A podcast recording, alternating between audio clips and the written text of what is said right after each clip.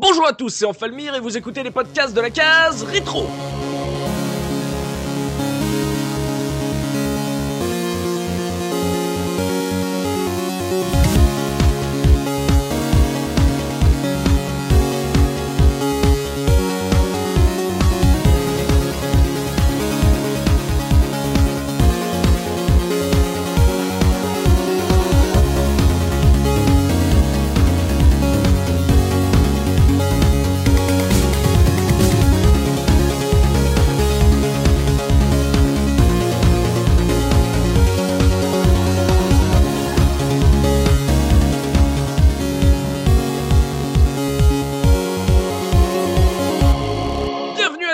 Ce nouveau numéro de votre podcast 100% rétro gaming et pour animer cette émission je suis évidemment accompagné des chroniqueurs de la case rétro.fr avec Mika Lotwix. Comment ça Mika?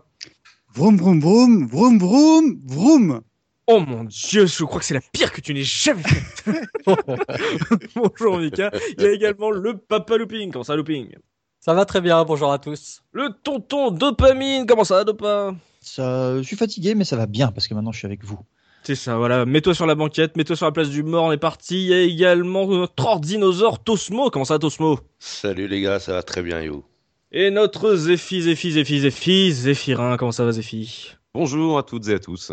Ah, Aujourd'hui, on va donc euh, parler euh, de Outrun euh, 1 et 2, euh, jeu de bagnole édité euh, par Sega et développé par euh, Sega AM2. Euh, le premier est sorti initialement en arcade en 1986, ça nous rajeunit pas. Et le second, qui est en fait le, à peu près le huitième jeu euh, de la série, est sorti lui initialement en arcade en 2003 et on le connaît surtout pour sa version euh, Xbox.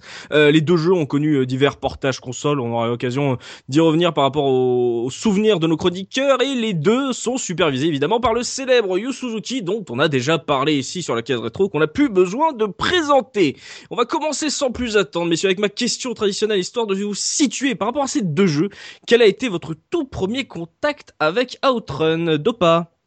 Bah, moi, ça a été dans une, dans une salle d'arcade, comme il se doit d'ailleurs pour un outrun.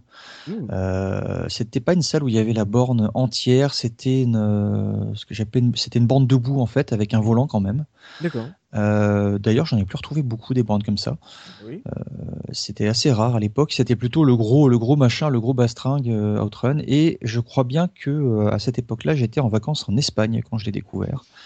Euh, et, euh, et donc, euh, c'était très difficile de, de résister à cette salle d'arcade qui devait être euh, pas très loin du bord de plage. J'avais Mhm. bien plus envie d'aller dans la salle que d'être euh, sur la plage ou dans la flotte. Euh, et c'est donc euh, en, en PC Task euh, à l'époque que j'avais euh, réglé mes premières parties de Outrun. Tu te rappelles, c'était vraiment au début de la, du, de la sortie du jeu ou tu l'as connu un peu plus tard? C'était vers quelle année C'était pas quand la borne est arrivée directement en fait, mais euh, ça devait être dans la première année d'exploitation, je pense. Donc Hmm. euh, je sais plus quelle année, c'était 86, 87, je crois. 86 la sortie initiale. Voilà, ouais, donc ça devait être euh, soit soit euh, soit l'été 86, euh, soit le 87, en tout cas euh, moins d'un an en tout cas après qu'il ait qu'il ait été sorti. Je l'avais, euh, de toute façon, il était arrivé massivement et on le voyait. On pouvait pas le rater de toute façon ce jeu euh, parce que c'était c'était hein, a- ah, c'était pas une borne comme les autres et euh, même la borne qui était qui était debout, juste avec le volant et les deux pédales, était euh, était, était notable dans le, dans le, dans le paysage d'une salle d'arcade. quoi. Hmm, donc Dopa a découvert le jeu, voilà, quelques mois avant ma naissance. Euh, euh, Zéphirin, toi, première rencontre avec Outrun? C'était sur Amiga 500. C'est ouais, une version qui a très mal vieilli, mais qui moi m'a procuré beaucoup de bonheur à l'époque. T'es Euh, sérieux la- la- Bah écoute, j'étais tout petit et j'avais pas d'éléments de comparaison. Il- voilà, il connaissait pas la version arcade, c'est pour ça. Mais, mais, mais, la borne euh, quand même d'arcade est un souvenir, mais un souvenir plutôt flou parce qu'avec mon frère, on était surtout à fond sur Afterburner et son cabinet de l'im- de- de l'impossible. là. C'est Oui. une, vraie, une vraie attraction de fête foraine, ce truc. Ah, c'était euh, le R360, c'est ça? Ouais, ouais, ouais, c'était fou furieux.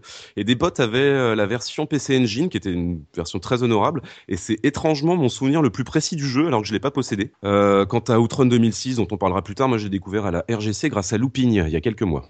Ah, donc toi, t'es très récent. Euh, Tosmo, toi, est-ce que c'est comme Dopa en arcade, le puriste fin des années 80 Alors moi, je me retrouve totalement euh, en dopa parce que moi, je payais pas mes parties en, en pesetas, mais en escudos. Donc moi, je l'ai découvert euh, euh, au Portugal euh, dans une fête foraine euh, qui s'appelait, pour ceux qui connaissent, euh, la Feira Popular. Et euh, c'était La, fer- la ferme à Popol? Non non la Feira, Feira Ah, Popular, la foire populaire, si La tu veux. foire populaire, voilà. voilà. Euh, et c'était carrément le, le, le- la borne de luxe, quoi, tu vois, avec euh, vraiment euh, le siège assis, euh, tout ce qu'il fallait. Et euh, j'en avais pris plein les mirettes. J'avais vu un gars jouer, ça bougeait. J'ai fait non, faut que j'essaye. Et euh, j'ai passé euh, des heures et des La, heures euh, la- la borne bougeait? Oui, la borne. Ah, je La- Il pas. y a, y a- il y a plusieurs versions en fait. Il y avait des versions sur Vérin, ouais. Ouais, il y a ouais. une version sur vérin, il y avait, il y a même euh, un- une version avec un ventilo dedans pour le vent dans les cheveux. Ouais, à Disney, euh, elle y est euh, au truc euh, western, à l'hôtel western où j'étais quand j'étais petit. Euh, voilà, souvenir, hein, voilà, je vous balance une petite anecdote personnelle. Euh, donc euh, découvert en arcade pour Tosmo, euh, ça veut dire que t'as continué après, tu l'as dé- redécouvert sur un micro ou alors euh, t'étais resté sur l'arcade? Euh, alors j'essayais d'y jouer le plus, le plus possible sur arcade quand j'en trouvais parce que sur micro, euh, hmm, on va dire que bah Zef était petit, pas moi. donc, euh, donc non non tous les portages micro ils sont quand même euh, assez Tu hardcore. Préférais l'original quoi. Ouais. Et Ouais, le Outrun 2, tu l'as tu l'avais découvert quand? Alors Outrun 2, euh, j'a- j'avais j'avais compl- j'étais complètement passé à côté et euh, et c'est lors de la RGC là que bah Mika et euh, Looping m'ont fait euh, découvrir et j'ai scotché. Ouais. C'est Ouais. marrant, c'est c'est pareil. Hein. Je suis passé pas. complètement à côté à l'époque, Mhm. et euh, c'est en revoyant les images, en révisant pour l'émission, je me suis dit ah mais oui effectivement, j'y avais joué, mais j'avais pas du tout accroché à l'époque. Et euh, c'est un jeu qui était, je sais pas, c'est marrant, passé sous le radar pour moi. Hmm, ouais, ouais, co- comme vous pouvez l'entendre déjà, vous sentez euh, Looping et Mika, c'est les dealers de shit. euh, Vas-y, non mais teste un coup, vas-y, essaye, t'inquiète. Ah, je pense qu'il y, a y y un historique pour lequel ce jeu est passé euh, complètement sous les radars. On développera plus tard. Hmm. Et toi, Mika, première rencontre avec Outrun Alors, alors moi, c'est curieux parce que bien évidemment, j'ai réfléchi à la question et Outrun, c'est, j'ai l'impression que c'est un jeu que j'ai toujours connu dans ma vie. Tu vois, c'est, euh, c'est pas un jeu euh, style, bah tiens, celui-là, c'est sur telle bécane, celui-là, c'est sur une autre, parce que bon, on va un peu en parler, mais s'il est tellement sorti sur euh, un milliard de supports différents que euh, la- le, le tout premier contact, très honnêtement, je m'en souviens pas. Mm. En revanche, j'ai des bribes de souvenirs euh, d'un copain qui l'avait sur euh, Master System, petit big up à notre ami Subi, et je pense que moi, à titre personnel, c'est la version Amstrad sur laquelle j'ai dû le plus jouer, malheureusement, j'ai envie de te dire. Mais en- en toute honnêteté, je, je, ne me souviens plus parce que c'est un jeu que j'ai absolument euh, toujours connu. Même les bornes d'arcade, je les connais, donc je, je ne sais plus trop.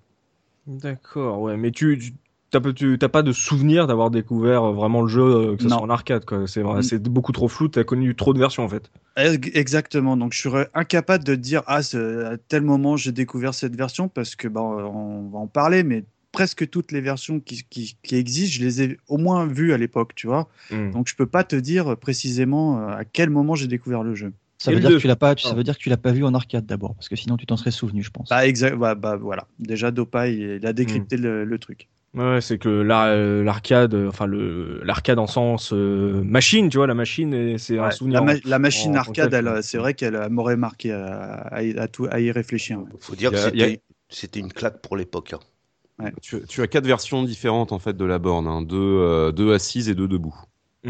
Euh, et le 2, euh, Mika, première rencontre avec le 2. Alors le 2, moi c'est un peu particulier parce que bah moi euh, 2003, 2004, je, je jouais pas trop, tu vois, puis euh, les jeux de bagnole, ça a jamais été mon grand euh, trip absolu et j'ai dû le racheter à une à une- à une brocante quelconque quand je suis un petit peu revenu au jeu, donc en 2008-2009 Ouais. et donc euh, réellement euh, premier vrai contact, bah ça doit faire 4-5 ans grand grand grand maximum. Hmm, donc, euh, t'étais passé entre guillemets à côté, quoi. C'est, Ah ouais ouais parce que bah moi c'était c'est tombé vraiment dans les périodes où le jeu vidéo pour moi c'était plutôt terminé. Hmm.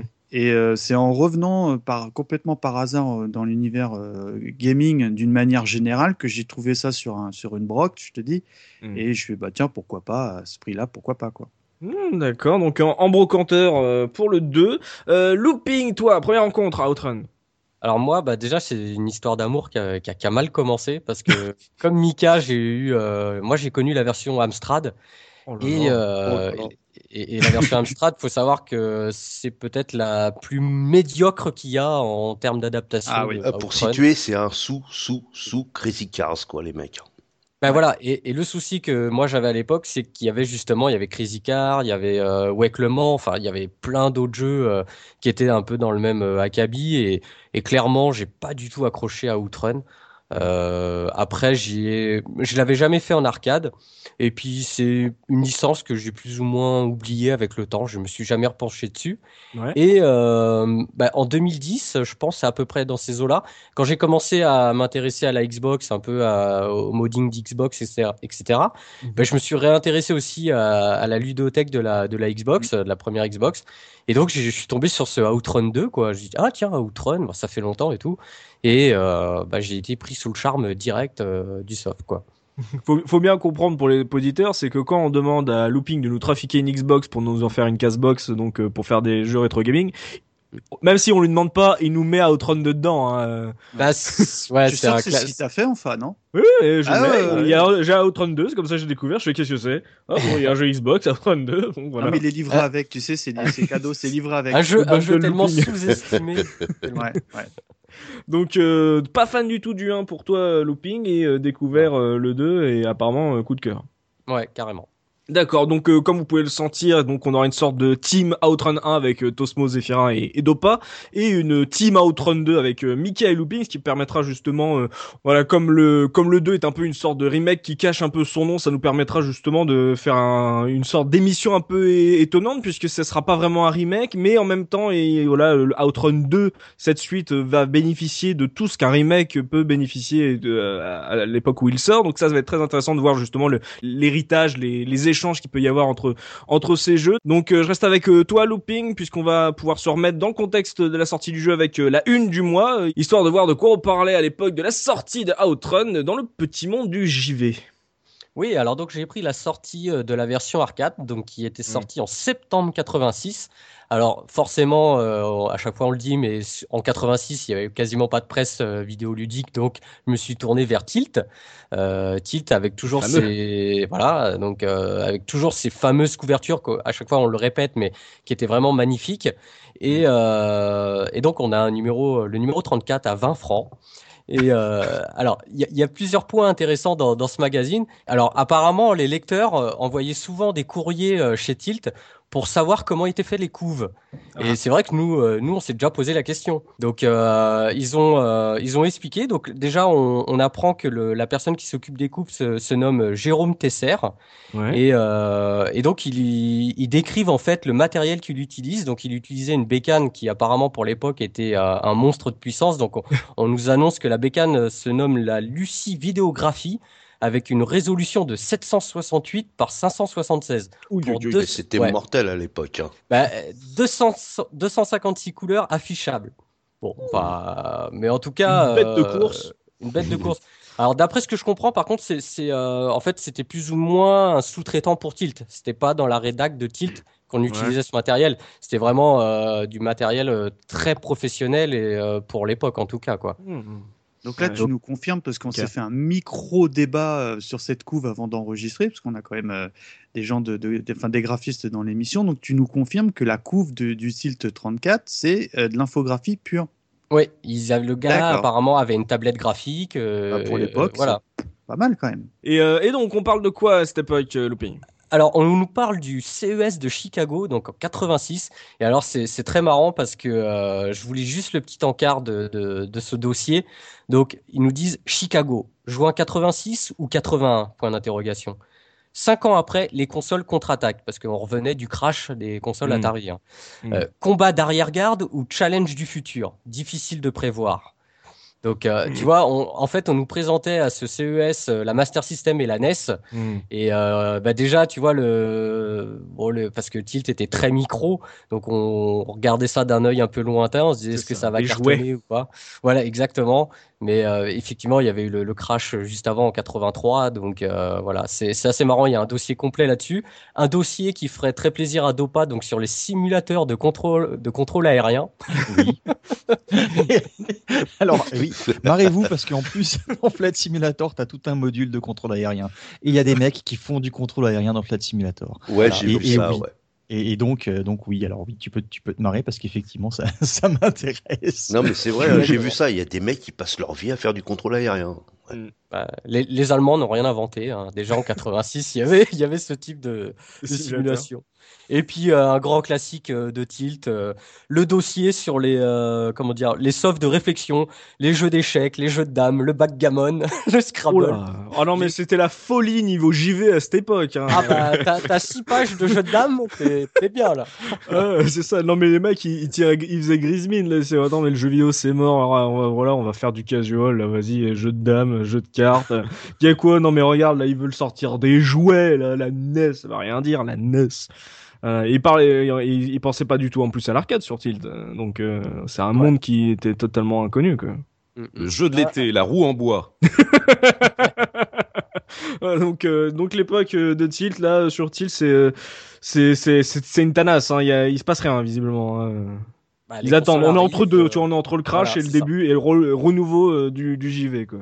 Exactement. Et personne ne regarde pas du tout de, Ils en parlent pas du tout d'Outrun dans, dans, dans ce canard Non, du pas, coup. non, non, non, pas dans ce D'accord. numéro. Et puis euh, les versions micro sont arrivées un petit peu plus tard, puisque la version Oui, arcade c'est- est ah oui, en euh, ah oui, 86. vous en parlez pas dans Tilt, exact. Mm. Pardon. Puis à cette époque, voilà, l'arcade, personne ne, ne publiait d'articles sur ce qui sortait en arcade quoi sur le. Ouais.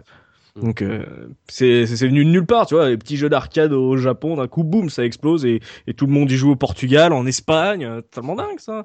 Donc euh, voilà, l'époque de Tilt, euh, fin 86, euh, c'est c'est pourri, hein, excusez-nous, hein, mais ça donne pas envie. Hein. T'es là, tu regardes, tu fais, pff, là, je vais me mettre au golf.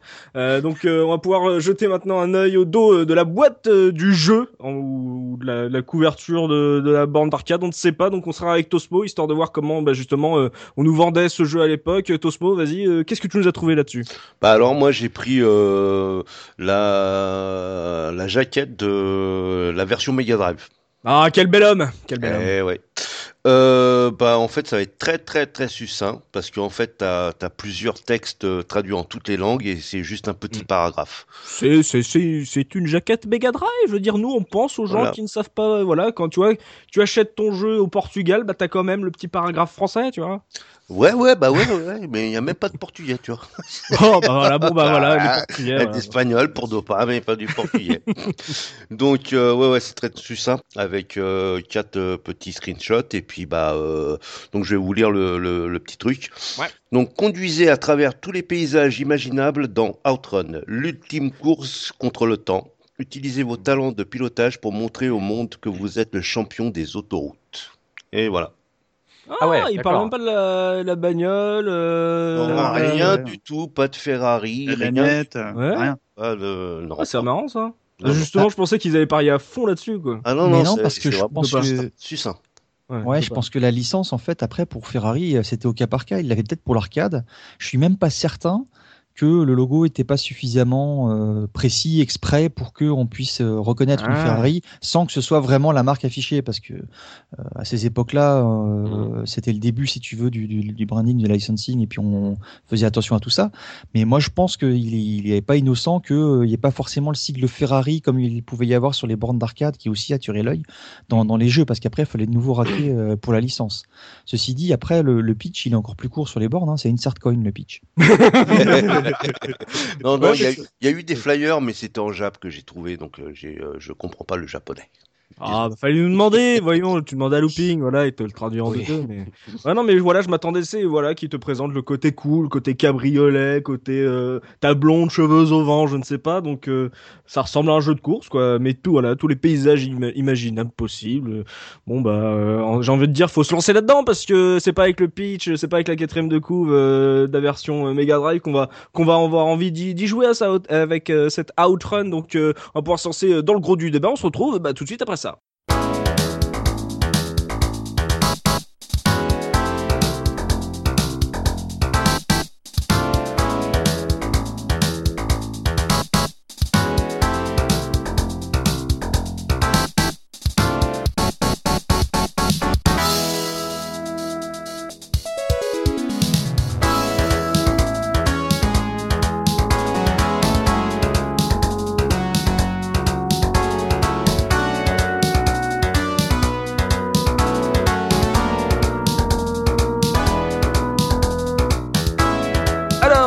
un peu de l'univers qui se dégage de cette Outrun, puisque sur la jaquette, bah, on ne sait rien. Sur la jaquette Mega Drive, on parle juste d'un jeu de course, des paysages à visiter. Euh, bon, euh, Mika euh, Yu Suzuki a dit qu'il faut pas voir euh, Outrun comme un simple jeu de course, mais comme un jeu de conduite. Est-ce qu'il avait raison de dire ça, d'après toi? De quoi ça parle, Outrun? Bah, déjà, moi, pour moi, quand, quand on parle d'Outrun, on est, on est vraiment dans le jeu typé années 80, euh, pur et dur, parce que euh, quand tu parles d'ambiance ou, euh, ou de, enfin, de l'univers, pour moi, on est vraiment dans un univers à la euh, Miami Vice, où évidemment, on pense tout de suite à Magnum et- et- Mm. également. Oui. Après, quand tu demandes si c'est un jeu de conduite, oui, mais pour moi, Outrun égale un, un gros égal égale un jeu d'arcade, tu vois, Ouais. pur et dur. C'est pour ça aussi que c'est une licence que j'aime bien parce que euh, les jeux d'arcade, c'est quelque chose qui, qui- qui est toujours plaisant à rejouer, tu vois. Donc euh, pour toi, tu le vois vraiment euh, comme un univers euh, d'arcade, donc avec côté soleil, côté fun, côté on va dire La, la, la, blonde aux che- la blonde dans, avec les cheveux dans le vent. Enfin, tu vois, c'est vraiment pour moi quand tu, je te dis Outrun, je pense tout de suite vraiment à un jeu 80s, tu vois. D'accord, donc un jeu 80 pour toi. Euh, Tosmo, euh, toi, Team euh, Outrun 1, euh, c'est comme ça que tu le vois, c'est un jeu fun, on va dire très coloré? Ouais, ouais, ouais. En fait, si tu veux, c'est vrai que ce que Mika a dit, euh, quand tu vois la bande, tu vois, tu vois la bagnole, tu vois la, la fille blonde et tu dis, je vais mettre ma casquette et ça y est, c'est bon, c'est Magnum. Euh, J'arrive en hélico et tout. ouais. Non, mais là, tu marques un point, là, Tosmo, justement, en parlant euh, justement de l'univers, comme c'est un jeu de course, on va pas non plus faire 35 ans là-dessus, mais dans, on va dire dans l'ambiance euh, de cet Outrun, ce qui fait surtout sur la version originale, c'est la borne, c'est le côté de la Ouais. bagnole. C'est la ce bagnole, mais, mais, il y a aussi le fait que tu as, un, uni- un univers très très coloré quand même, et tu as euh, une diversité des, des, des paysages. Et peut-être on en par- parlera tout à l'heure sur les anecdotes, mais euh, Yu Suzuki a, a justement euh, fait le jeu en fonction de certains paysages européens, quoi. D'accord, donc euh, côté, euh, on va dire jeu de vacances, il y a un côté très summer game. euh, Ouais, Exactement. ouais, c'est un, jeu de l'été, quoi. Parce que disons ouais. que, que, que les autres jeux de, de, de, de, de voitures étaient, je vais pas dire plus austères, mais c'était plus, euh, bah, t'avais un circuit, t'avais un truc, euh, tu vois, tu, tu voyais pas tes persos. Là, c'est vraiment euh, un univers, on va dire presque cartoon, quoi. Hmm, Cartoon looping, justement, toi qui n'as pas accroché au 1, euh, qu'est-ce qui, c'est quoi? Est-ce que c'est justement l'univers qui te parlait pas plus que ça? Bah euh, oui, enfin dans, le fait est, c'est que Outrun, moi ce que j'aimais pas spécialement, bon déjà la, la, la version comme je vous l'ai dit, la version Amstrad était vraiment catastrophique. euh, Il y avait pas de son, il y avait pas de musique, etc. C'était c'était vraiment euh, c'était vraiment nul. Mais euh, alors moi ce qui m'embêtait, c'est que en fait, c'est de- euh, Outrun, c'est de la course, quoi. C'est vraiment de l'arcade. Tu fais que de la course, mais euh, à côté de ça, euh, comme dans les, Fire and Forget ou, euh, ou les Chess HQ, où tu devais euh, jouer un peu le flic, euh, fli- Mhm. enfin le euh, gendarme au voleur, tu vois, t'arrêtais les, les voyous, etc. Euh, moi, Outrun, l'univers en fait était un peu trop euh, simple. Euh, tu vois, juste euh, faire la course, ça me voilà, ça me branchait pas plus que ça, quoi. Ah, Quand tu compares à ce qu'ils avaient proposé euh, deux ans, un an avant sur Angon, qui était net- qui est nettement plus Ben, oui, sec, mais- quoi, comme univers, là sur coup c'était un petit peut-être un peu plus décalé, non? Bah, ouais, peut-être, mais enfin, oh, moi je vois ça, tu sais, euh, vraiment euh, un ancêtre comme pole position. C'est une évolution de pole position, quoi. Mais euh, réellement, euh, moi je voulais quelque chose de plus, euh, d'un peu plus fun que juste courir, quoi. Ouais, mais à l'époque, euh. Looping, faut, faut, faut dire que les jeux de course, c'était, euh, c'était, c'était beaucoup plus, euh, comme tu dis, c'était que de la course, quoi. hein. C'était pas euh, quand Mais non, mais justement, il y avait, il y avait, il y avait d'autres jeux qui proposaient des gameplays euh, parce que, tu- justement parce que tu différents. les as connus sur micro. Oui. Mm. Voilà. Non, mais quand c'est sorti en arcade en 86, Ah oui, c'est vrai, en 86. en oui, 86, là, non, la version arcade, c'était vraiment une révolution pour l'époque. Hein. Je- Oui, oui, c'est vrai. Puis, euh, Mm. puis, puis à l'époque, euh, visuellement, il était euh, dans le haut du panier graphiquement. Au-delà de, on parle, on parle de la borne et tout, qui est vraiment splendide, Mm. mais euh, visuellement, enfin, euh, le jeu te donnait vraiment envie d'y jouer parce que euh, il envoyait du, du bois, quoi. Bah, quand c'est- tu te balades sur la salle d'ar- dans la salle d'arcade, tu t'arrêtes sur cette borne plus qu'une autre. Hein, c'est ça, forcément. c'est ça. C'est- c'est- C'était le top parce que en fait, si tu veux, les, les références, enfin pour moi, hein, à, à mon niveau, les références de, de, de jeux de course de l'époque, c'était euh, encore pole position 1 et 2 qui dataient de 83. Moi, j'- Les- moi les- j'aurais dit ouais Clement, euh, comme looping. J'y avais joué en arcade. Ouais, Clément mais est c'était- sor- est je crois sorti que- après, Je crois que c'est un Ah peu bon plus, plus tard. hein. Ouais, ouais, ouais. Euh, les jeux d'arcade, c'est un, à, à cette époque-là, c'était un peu la fête du slip. Hein. C'était un peu n'importe quoi. T'avais des vues de haut, t'avais des vues de d'ISO, etc. hein. C'était euh, là quand il est sorti, c'était c'était terrible hein. D'accord. Mm, donc euh, il y avait un côté justement pour comme tu le dis Tosmo dans la salle d'arcade, un côté vraiment euh, presque avant-gardiste, assez nouveau, frais et euh, qui pétait à l'œil, qui attirait les, les joueurs. Euh, Zephy, toi, euh, sur ton Amstrad, enfin sur euh, ton micro, qu'est-ce qui qu'est-ce qui te parle en fait dans ce euh, Outrun 1 Non, c'était sur Amiga. Oui, sur Euh, Amiga, tout à l'heure, tu évoquais la différence entre, euh, on va dire, jeu de course arcade et jeu de conduite arcade. Moi, j'y reviendrai plutôt dans la, dans la partie gameplay euh, sur cet aspect-là. Euh, L'univers d'Outrun, tout a été à peu près dit. Euh, moi, ce que je veux dire, c'est qu'il ne me parle pas du tout. Ah. Euh, voilà, ce petit bourgeois en Ferrari avec ses, ses lunettes de soleil et sa blonde en guise d'accessoire, avec ses avec sa blonde en guise d'accessoire, c'est très non, peu Magnum, pour moi. tout quoi. ça, ça te parle pas, toi. Mais et non. tout, non, c'est pas ton non, truc. non, non, non, Bah, c'est- en fait, c'est un gros cliché hein, d'assez mauvais goût. Mais euh, au final, en ce qui me concerne, ça pose pas de souci puisque tous les autres aspects du jeu me conviennent. C'est un peu comme avec euh, Metal Slug où l'univers, moi, ne m'intéressait pas plus que ça, mais comme le jeu est super à tout point de vue, ça, ça passe comme une lettre à la poste, quoi. Donc, ça aurait été une F1, toi, pour toi c'était pareil quoi. Bah. pff, non, pas vraiment. Enfin bon, tu vois, justement, l'ambiance vacances à la plage, c'est quand même assez agréable. Donc ça, ça, ça, c'est le truc qui, qui fonctionne, qui fonctionne bien. C'est plus l'atmosphère générale en fait qui me, qui me convient. Tu sais, si en fait Outrun, ça avait été un film, euh, c'est Tom Cruise qui aurait incarné le petit bourgeois. évidemment, sur- mais surtout à évidemment. voilà, je signe le script tout de suite. Euh, le seul truc que je pourrais évoquer. Avec Kim Basinger à droite. Ah oui. évidemment. Ah là là. Le, le truc que je pourrais évoquer, ça va pas euh, parler des fins d'Outrun, ça, ça va pas, ça va pas spoiler parce qu'il n'y a pas vraiment de scénario dans Outrun, mais Il a spoilé autre, attention. Zone hein. spoiler. Attention, les- Attention, les Attention, cinq checkpoint. Non, mais pour souligner le truc, moi, qui me plaît pas trop dans le jeu, c'est voilà les cinq fins. C'est difficile d'en vouloir au jeu parce qu'il date de 86, mais euh, mais quel machisme quoi. T'as- Il y en a une des fins, c'est t'as fait en gros du 290 à l'arrache avec ta copine blonde et on te porte au nu. Euh, la fille donc qui était à côté de toi, elle tape euh, une pose sexy, pendant qu'il y en a une autre qui débarque en bikini qui fait pareil. Voilà. Et le mec tombe. Et le mec tombe, en fait. Parce bah que le oui. mec regarde les gars, la, la- la fille en bikini. T'as également la fin, la, t'as également la fin dans, dans le désert avec le harem, tranquillou. Mais les autres sont plus sobres. Il y en a une que j'adore en fait où il y a, une- il y a quelqu'un qui arrive avec le, avec euh, la coupe. Donc le gars, il est là tout excité. Et en fait, il lui passe à côté, il file la coupe à sa copine. Je pense que je trouve que ça, ça compense bien la connerie ambiante. Voilà. Et ça me fait penser, ça, tu vois, ça me fait penser aux cutscenes qu'on avait dans Road Rash euh, plus tard, après sur Mega Drive. Euh, Ah Il oui. y avait un côté, entre guillemets, fun, drôle, un peu potage peut-être. Oui, mais, euh, ah oui, oui, sur le Road Rash. Moi, j'ai connu Road Rash sur 3DO. Je crois que c'est à peu près la même version que sur PS1. Les, les, euh, les, les cutscenes filmées, moi, elles sont à mourir de ah oui, rire. c'est voilà, tu, tu, c'est tu me ultra- version bien avancée. Là, Ouais, c'est ultra beauf, c'est mais archi beauf, mais c'est des gags extrêmement drôles. Ouais. Euh, Après, donc- si je peux me permettre de souligner, euh, bon, aujourd'hui, c'est vrai que nous, ça nous fait tiquer parce que c'est hyper sexiste et tout. Mais il faut rappeler que bon, le jeu, il a 30 ans quand même. Et puis, c'était Ah, mais- c'était complètement dans les codes de, de l'époque. hein. Ah oui, que- attends, les, les femmes, elles sont arrivées sur Terre en quelle année à peu près?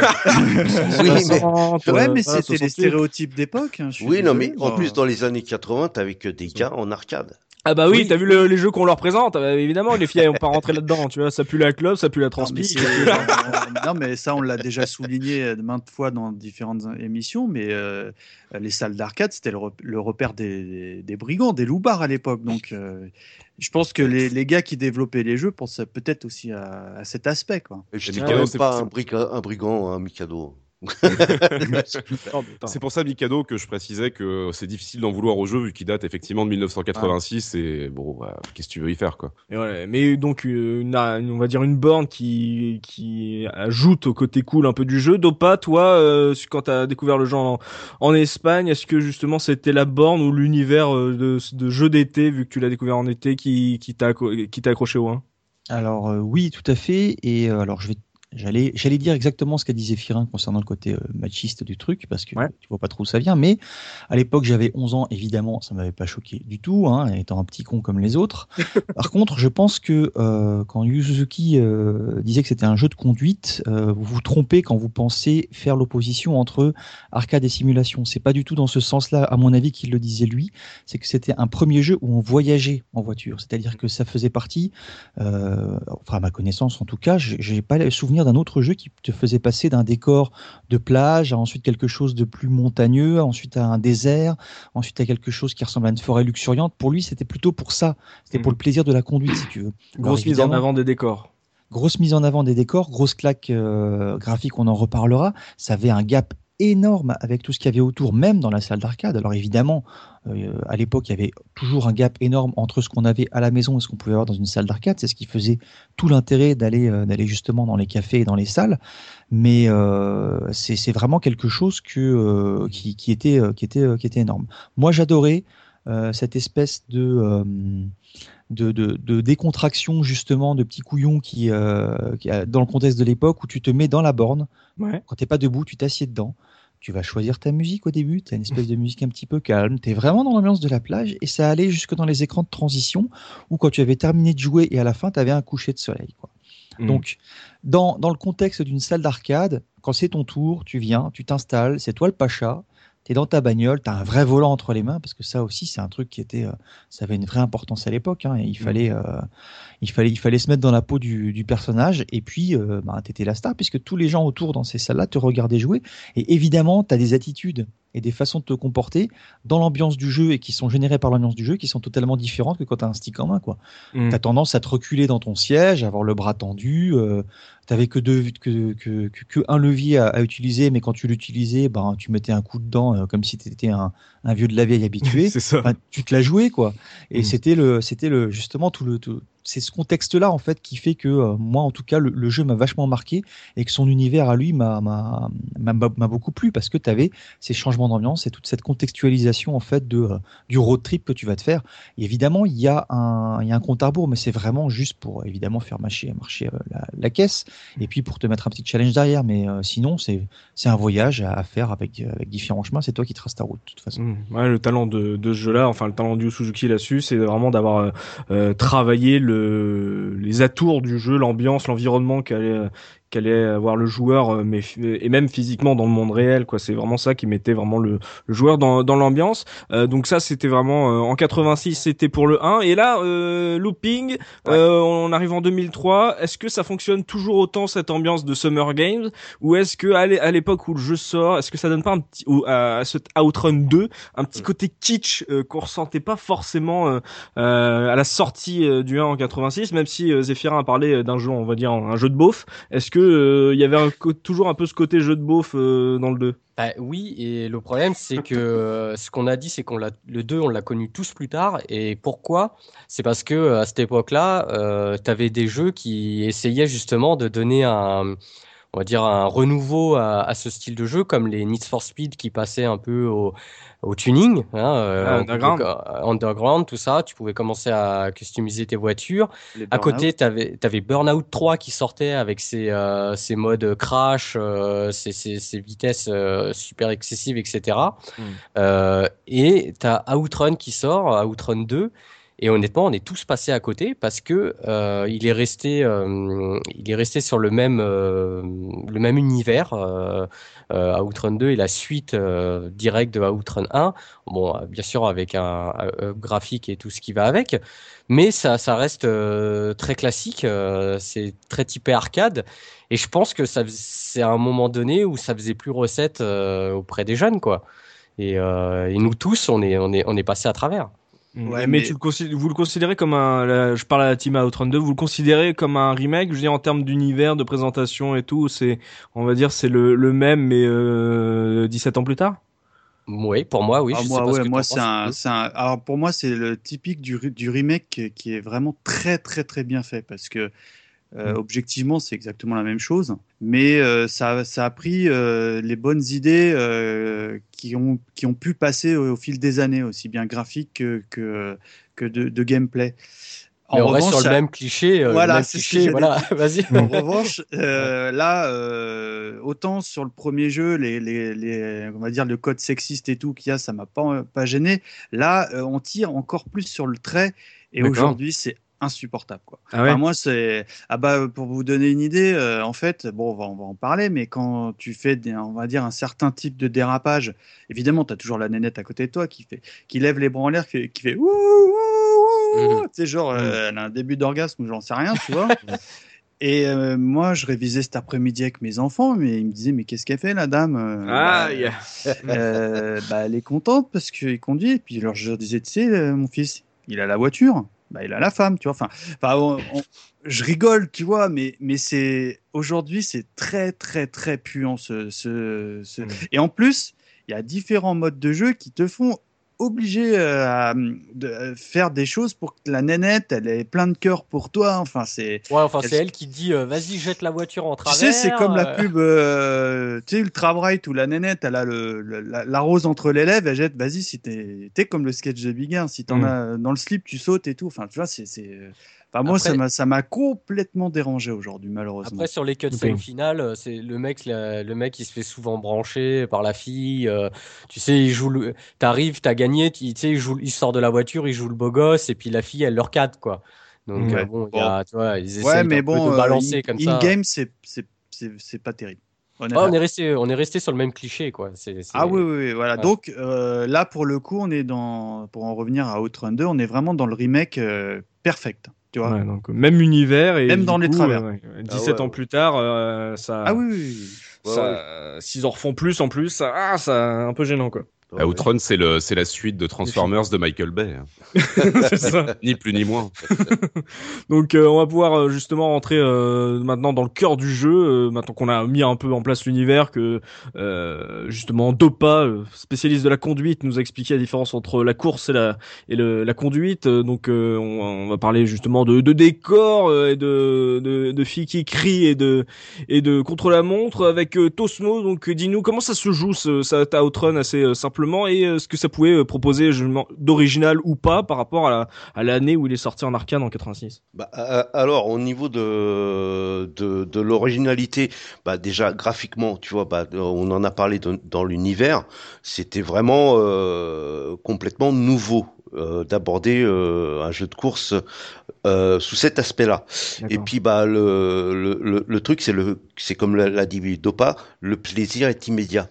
Tu mets ta pièce, tu choisis ta musique, t'appuies sur, sur l'accélérateur et vas-y, t'es parti. Et, une euh, pédale de frein? Euh, ouais.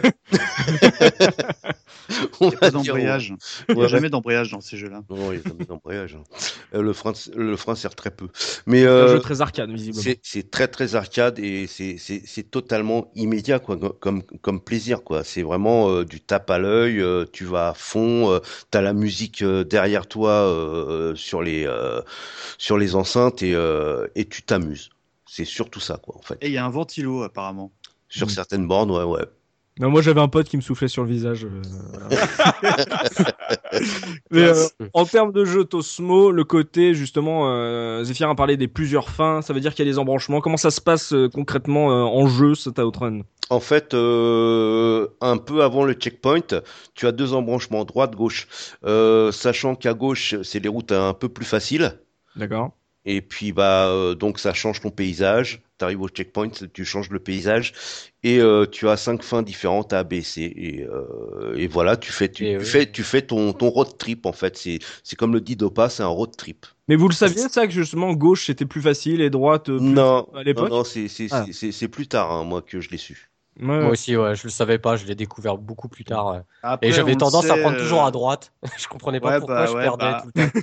Après, tu, dans, le 2, c'est indiqué, je crois. Enfin, t'as... Et euh, moi, pour en revenir à, à Outrun 1, moi, je, je trouve que, bon, évidemment, j'ai connu le jeu sur le, en version micro, tout ça, mais je trouvais que c'était formidable au niveau euh, rejouabilité parce que, bah, imagine, tu vas rincer euh, toutes les routes faciles, tu sais, je vais, oh, je vais prendre la route numéro 7, tu vois. Enfin, Oui. et, et puis, bah, tu dis, bah, tiens, euh, maintenant que je sais que je, je dose le jeu en mode, on va dire, facile, entre Mhm. guillemets, bah, pourquoi, essayer, pourquoi pas essayer plusieurs, un autre embranchement? Et au final, tu as, pas mal de- d'embranchements qui sont possibles, quoi. Enfin, euh, pour voir cinq fins ouais. dif- Voilà, il y a pour voir cinq fins différentes. Bon après, je, moi, je, je me souviens pas bien des fins, mais je pense pas que ça, passe, que ça casse trois pattes à un canard. Mais Oh non. et, mais euh, en tout cas, au niveau rejouabilité, et c'est très malin, surtout qu'il faut penser qu'à la base, le jeu est un jeu d'arcade. Donc, même si les gars, ils, peuvent avoir essoré le jeu, ils peuvent se mettre des nouveaux challenges, donc accessoirement remettre des pièces dans Insert Coin. Mm. et euh, bah, essayer des, des routes différentes, donc voir les décors différents et puis éventuellement voir les fins différentes. Après, il faut juste quand même rajouter que c'est que le jeu est ultra dur. hein. Euh, Ah ouais. Même si tu prends la, la route euh, facile, donc Ah ouais. à, à gauche, euh, en arcade, franchement, tu vas pas loin. hein. Faut, faut vraiment. Il euh, hardcore, le co- jeu. Ouais, ouais, il faut quand même bien. Parce que dès que tu touches euh, un véhicule ou bah, t'es, t'es tout de suite freiné, euh, bon, dès que tu percutes, la voiture, elle fait des tonneaux. Il faut repartir. Donc, on l'a pas dit, mais euh, dans le gameplay, il y a deux vitesses. T'as la, t'as une première vitesse. Donc, la Low voiture, et elle- voilà, c'est Mhm. ça. La voiture monte tout doucement en vitesse. Tu passes la deuxième vitesse pour, pour, pour, monter- pour aller plus vite. Ouais. Mais, euh, mais c'est super dur, hein. Honnêtement, euh, c'est faut, én- faut énormément s'entraîner déjà pour arriver à, à faire euh, deux trois checkpoints, hein. Juste ça. hein. Beaucoup d'obstacles, c'est-à-dire que tu- il y a quoi? Il y a beaucoup de trafic sur la route, il y a des adversaires, euh, comment ça Ouais, se passe? non, c'est du trafic, ouais, effectivement, on, on l'a pas précisé, mais euh, c'est du trafic. T'es sur une autoroute et euh, ouais, t'as du camion, des voitures et euh, faut slalomer un petit peu. Ouais. Oui, puis tu as les obstacles de, de bord de, de route aussi. Tu vois, qu'il y a un moment. Qu'est-ce que tu j'ai sur le bord de la route, toi? Non, mais à un moment, j'ai en tête un, un, pa- un passage, tu sais, mon- montagneux, tu sais, où tu as vraiment que la, la route, tu as l'impression qu'elle est creusée au milieu de la montagne. Mhm. Et ben là, tu as, zéro euh, échappatoire. Si tu, Ah oui, si tu sors un peu de la route, ta bagnole, elle décolle direct. quoi. Ouais, ouais, tout à plus fait, que, ouais. Pardon, plus que ça se transforme en, en- en deux voies en fait. tu as des largeurs de voies qui sont différentes, tu as des Mm. virages qui sont plus ou moins serrés. Certains tu peux les prendre à fond. Alors même si euh, c'est progressif puisque tu as un volant dans les mains et donc euh, par, par définition tu as plusieurs euh, degrés de, de braquage, en général c'était euh, presque du tout ou rien quand il y avait un virage. Quoi. Mm. Et en fonction de ta vitesse, tu es plus ou moins déporté vers l'extérieur du virage en dérapage. Et puis quand tu euh, ralentis, tu peux euh, repiquer vers l'intérieur. Et c'est comme ça qu'en essayant de deviner sur quelle voie est la voiture qu'il y a devant toi, tu vas choisir d'être plutôt à l'intérieur ou à l'extérieur du virage et de pas être justement sur la trajectoire de ces bagnoles.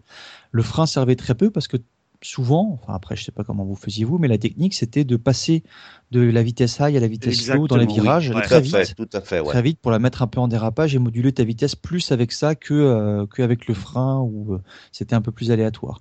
Donc euh, ça, ça jouait beaucoup sur ces sur ces deux notions là et, et puis après le, le- le- dans le choix des, des des trajets il fallait effectivement au début plutôt aller à gauche. Ce qui était très frustrant c'est que le euh, et qui était nouveau d'ailleurs pour l'époque, Mhm. le l'apparition des voitures qui qui géraient le trafic était aléatoire. C'était ouais. c'était complètement aléatoire, donc euh, à la fois c'était intéressant parce qu'il fallait que tu sois concentré et d'essayer de deviner avec la pixelisation de l'époque, malgré le fait que ce soit des graphismes qui étaient, qui étaient très chouettes, fallait essayer de deviner où était cette fichue voiture que tu voyais arriver au loin. Ouais, C'est horrible ça. Et, et puis en même temps, euh, en, en même temps, tu, tu, tu te faisais avoir parce que bah, tu avais choisi la, la mauvaise voie et que tu n'avais pas le choix. Tu avais l'impression de te faire fouer, fouer par le jeu. Même quand tu le connaissais très bien, il arrivait que de temps en temps que tu passes pas le premier niveau parce que euh, tu t'étais fait avoir euh, par une, une mauvaise perception de ce qui arrivait en face de toi. Quoi. Difficile Mais- pour toi aussi alors? Euh, difficile, euh, difficile pour moi à cause de ce, de ce, de ce paramètre un peu aléatoire et puis euh, du fait que même si tu évites une première voiture qui vient vers toi en te mettant, je sais pas, sur l'intérieur d'un virage qui tourne à gauche, et ben t'es tellement à fond que la voiture qui va être sur la même voie que toi, pour l'éviter après, il va falloir que tu mettes un, un petit coup de volant à droite pour te déporter à l'extérieur du virage. Et comme c'est très sensible, t'as vite fait de mettre deux roues sur le bas côté. Et Oui. comme le disait euh, Mika, sur un circuit qui a une bordure qui est très proche ou avec des barrières aussi, Mm. euh, ça te générait un effet de vitesse qui était très important et, et sympa, mais aussi dès que tu mettais deux roues dehors, tu touchais, puis ta voiture partait en tête à queue ou pire en tonneau. Quoi. Et tu sais, il y a un gros défaut justement euh, que, que je trouve dans le jeu et moi qui me frustre, c'est euh, tu dis il faut deviner justement la voiture qui euh, à quel endroit elle va arriver, c'est que tu as très peu de champ de vision. Euh, parfois quand tu es en parce que y a ça monte et ça descend des Ah, fois la route. C'est ce que j'allais souligner. mais des fois, ouais. tu pètes un câble parce que t'es vraiment, tu vois à un mètre, même pas devant la voiture. Et d'un coup, euh, d'un coup, il y a un véhicule qui arrive devant toi. Ben, c'est trop tard, Ouais. quoi. Tu peux rien Ouais, faire. mais c'est- Ouais, c'est et- c'est comme dans la vraie vie. Quoi. Et c'est et c'est ce que je, Attends, quand même pas. Pardon, et c'est ce que je voulais euh, souligner justement, c'est euh, une des premières fois où la vue était si basse justement dans un jeu de course. Euh, souvent, elle était un peu plus haute pour que tu vois plus loin, et là, elle était vraiment assez basse et même dans les euh, dans les côtes, tu voyais quasiment rien, quoi, tu vois. Mm. Quand Ah, la lisibilité ouais. est très très très mauvaise dans ce jeu-là parce que pareil, je me suis fait la, ré- la même réflexion en, en révisant tout à l'heure parce que t'as bon c'est- bien fichu hein, l'effet euh, où tu as l'impression de monter, redescendre et tout pour l'époque c'est bien fait. En, Mm. en revanche au niveau lisibilité c'est on est on est quasi nul quoi c'est tu, tu peux pas du coup anticiper euh, le véhicule qui est euh, juste en bas de la, de la côte. Quoi, tu Parce vois. que tu perds, euh, ce que tu perds en, en lisibilité, tu le gagnes en fait en effet de vitesse. Et c'est Exactement. le compromis difficile à trouver. Quoi. Exactement. Défi. Non, je disais simplement, ça, moi, ça me rappelle le mode euh, interne de Wipeout, en fait, euh, Outrun. T'es vraiment au ras du plancher. Et toi, justement, tu peux pas blairer euh, l'univers d'Outrun. Est-ce que en gameplay, justement, il l'a trouvé grâce à tes yeux, ce pro Euh, ouais, carrément. Alors, je voudrais rebondir sur deux petits trucs qu'on dit, euh, qu'a dit euh, Dopamine, notamment euh, quand il parlait de la, la beaufrie ambiante du jeu, il s'en rendait pas compte parce qu'il était petit. Moi, c'est pareil, j'avais 9 ou 10 ans et je le voyais absolument pas cet aspect-là du jeu. C'est, c'est par la suite hein, que j'ai pu déceler euh, tout, euh, tout, tout, tout cet environnement. Euh, autrement, il parlait de la, la différence euh, qui avait été évoquée par Suzuki entre euh, jeu d'arcade de course et jeu d'arcade de, de conduite. Et euh, moi, c'est pas du tout euh, la comment dire le, la distinction entre arcade et simulation que je vois là-dedans. C'est bien sûr la distinction entre conduite à la cool et course à proprement parler. Mhm. Voilà, parce que quand on parle d'Outrun, on a voilà, on a tendance à, à, à évoquer ces, ces aspects-là. Et moi, je, je, je pense que je comprends à peu près la distinction, parce que c'est typiquement le genre de truc que j'adore euh, dans les jeux de voiture. Euh, dans dans dans Outrun, on a quoi? On a donc on fait une Ferrari sur la roue, des obstacles sur les côtés et un trafic. Et euh, c'est vraiment une course individuelle. C'est-à-dire que les seules choses qui empêchent le bon déroulement d'une partie sont les obstacles et les autres véhicules, ainsi que le timer super serré, qui a pour incidence évidemment de rendre la course un poil compliquée. Et, on en a parlé, hein, arcade oblige, j'ai envie de dire, de Mhm. manière à rendre le jeu difficile. Ouais. Mais t'es tout seul. Il n'y a pas d'adversaire. Euh, c'est la conduite à la cool avec ta meuf et un peu de musique, quoi. Ce qui le, dis- distingue de, de tout un tas d'autres euh, jeux de course automobile. J'évoquais Wipeout. Euh, c'est moi, c'est vraiment ce qui me séduit en fait avec Outrun, c'est que tu es tout seul, comme dans un contre-la-montre euh, sur Wipeout. C'est-à-dire que c'est une compétition contre toi-même. Mais le fait de savoir qu'il n'y a pas 6, 8, 10, 15 autres véhicules qui sont là à me coller au cul et euh, tu vois, essayer de faire du, du, du, du- à pousser pour et de devoir terminer troisième, deuxième ou premier, c'est un truc que je trouve très agréable. Il y a une sorte de confort en fait de conduite qui est proposé, qui euh, moi me, me convient tout à fait. Il y aurait pas eu, il y aurait eu un mode sans timer. Pour toi, c'était, euh, c'était relax, quoi, en fait. Ah, sans le timer, j'aurais, ah, j'aurais adoré, ouais. Euh, Tosmo, justement, on revient vraiment euh, à l'époque de la sortie, la 86 en arcade. euh, par rapport, tu disais que les références c'était pole position 1 et 2. Euh, ça veut dire qu'en gameplay, il a apporté beaucoup de choses euh, tu, de, dans, de- dans tes souvenirs, euh, ce Outrun. Bah euh, ouais ouais ouais avec le euh, le volant. Euh, moi, Ah, mais j'ai- euh, je veux dire, voilà, c'était pas que esthétique comme comme approche, comme- enfin comme nouveauté en termes de, de jeu de course. c'était quelque chose qui était mieux fichu que ce que tu avais l'habitude de, de jouer? Ouais, ouais, ouais, parce que si tu veux, c'était le. Déjà, tu avais le volant. Bon, il y en avait déjà qui avaient le volant, mais il était vraiment euh, très très maniable. Et Mhm. euh, le, franchement, le, le plaisir était immédiat. Le gameplay, c'était vrai, il était aux petits oignons. Tu avais vraiment l'impression, même si c'était diffi- difficile euh, au niveau du timer, etc., euh, la vue, mais tu, tu, tu prenais ton pied quand même, quoi. C'est euh, moi, j'ai des souvenirs euh, de de- d'un gameplay. Tu mets ta pièce et tu tu t'éclates tout de suite, en fait. T'es pas là à te à te, te, te prendre la tête euh, comme à Dizef d'ailleurs. euh, ouais, euh, faut que je double un tel euh, qui est devant moi, faut que j'arrive à telle position, etc. Non, non, tu tu, tu conduis et euh, C'est un contre-la-montre. hein, tout voilà, c'est un hein. contre-la-montre et euh, voilà. Et tu tu je sais pas, je je sais pas C'est comment marrant te ça, dire, mais que, en gros, il est de, de quand je t'écoute, c'est que il est euh, très fun à prendre en main, plaisir immédiat, mais en même temps, vous convenez tous qu'il est dur. Bah Ouais. en fait, si tu veux, c'est un jeu d'arcade, faut mettre des pièces. Hmm. Ouais, mais justement, le fait qu'il soit plaisant à jouer, ça vous fait euh, Bah, relancer. euh, et voilà. voilà, On a envie de s'asseoir sur ce petit fauteuil, quoi. Voilà, tu mets ta pièce et tu Mm. continues parce que bah voilà quoi. Bah, ce qui est frustrant dans le gameplay, vous, vous parliez tout à l'heure justement des voitures qui vous empêchaient de passer. Tu savais très bien, et ça c'était extrêmement frustrant, quand tu avais été ralenti deux fois, que tu t'étais planté une fois, tu savais Ah, que tu n'arriverais pas au bout de toute façon. Ouais. Tout à fait. ouais, Ouais. ouais. Ça, c'est tu- également le cas hein, sur le second. Ouais. hein. Et avec l'habitude, euh, l'habitude, tu sentais quand tu allais être limite. Alors évidemment, ça met un petit coup de pression, ça Mhm. rajoute de la tension, c'est sympa quand tu, tu sais pas si tu vas passer cette foutue ligne ou non. Et en plus, il y a un truc qui aussi fait partie du, euh, du gameplay et qui est affreux, c'est que ta voiture, quand le, le timer arrive à zéro, elle s'arrête net. Ah, il n'y a pas d'inertie. hein. Il n'y a, pas rien. d'inertie, il n'y a pas Ah, d'élan, ouais. tu peux pas dire. Ça, allez, c'est frustrant, ça. avance. Et putain, tu vois la ligne et tu t'arrêtes à 3 cm de cette foutue ligne. T'as zéro, mais ta pièce, euh, couillon.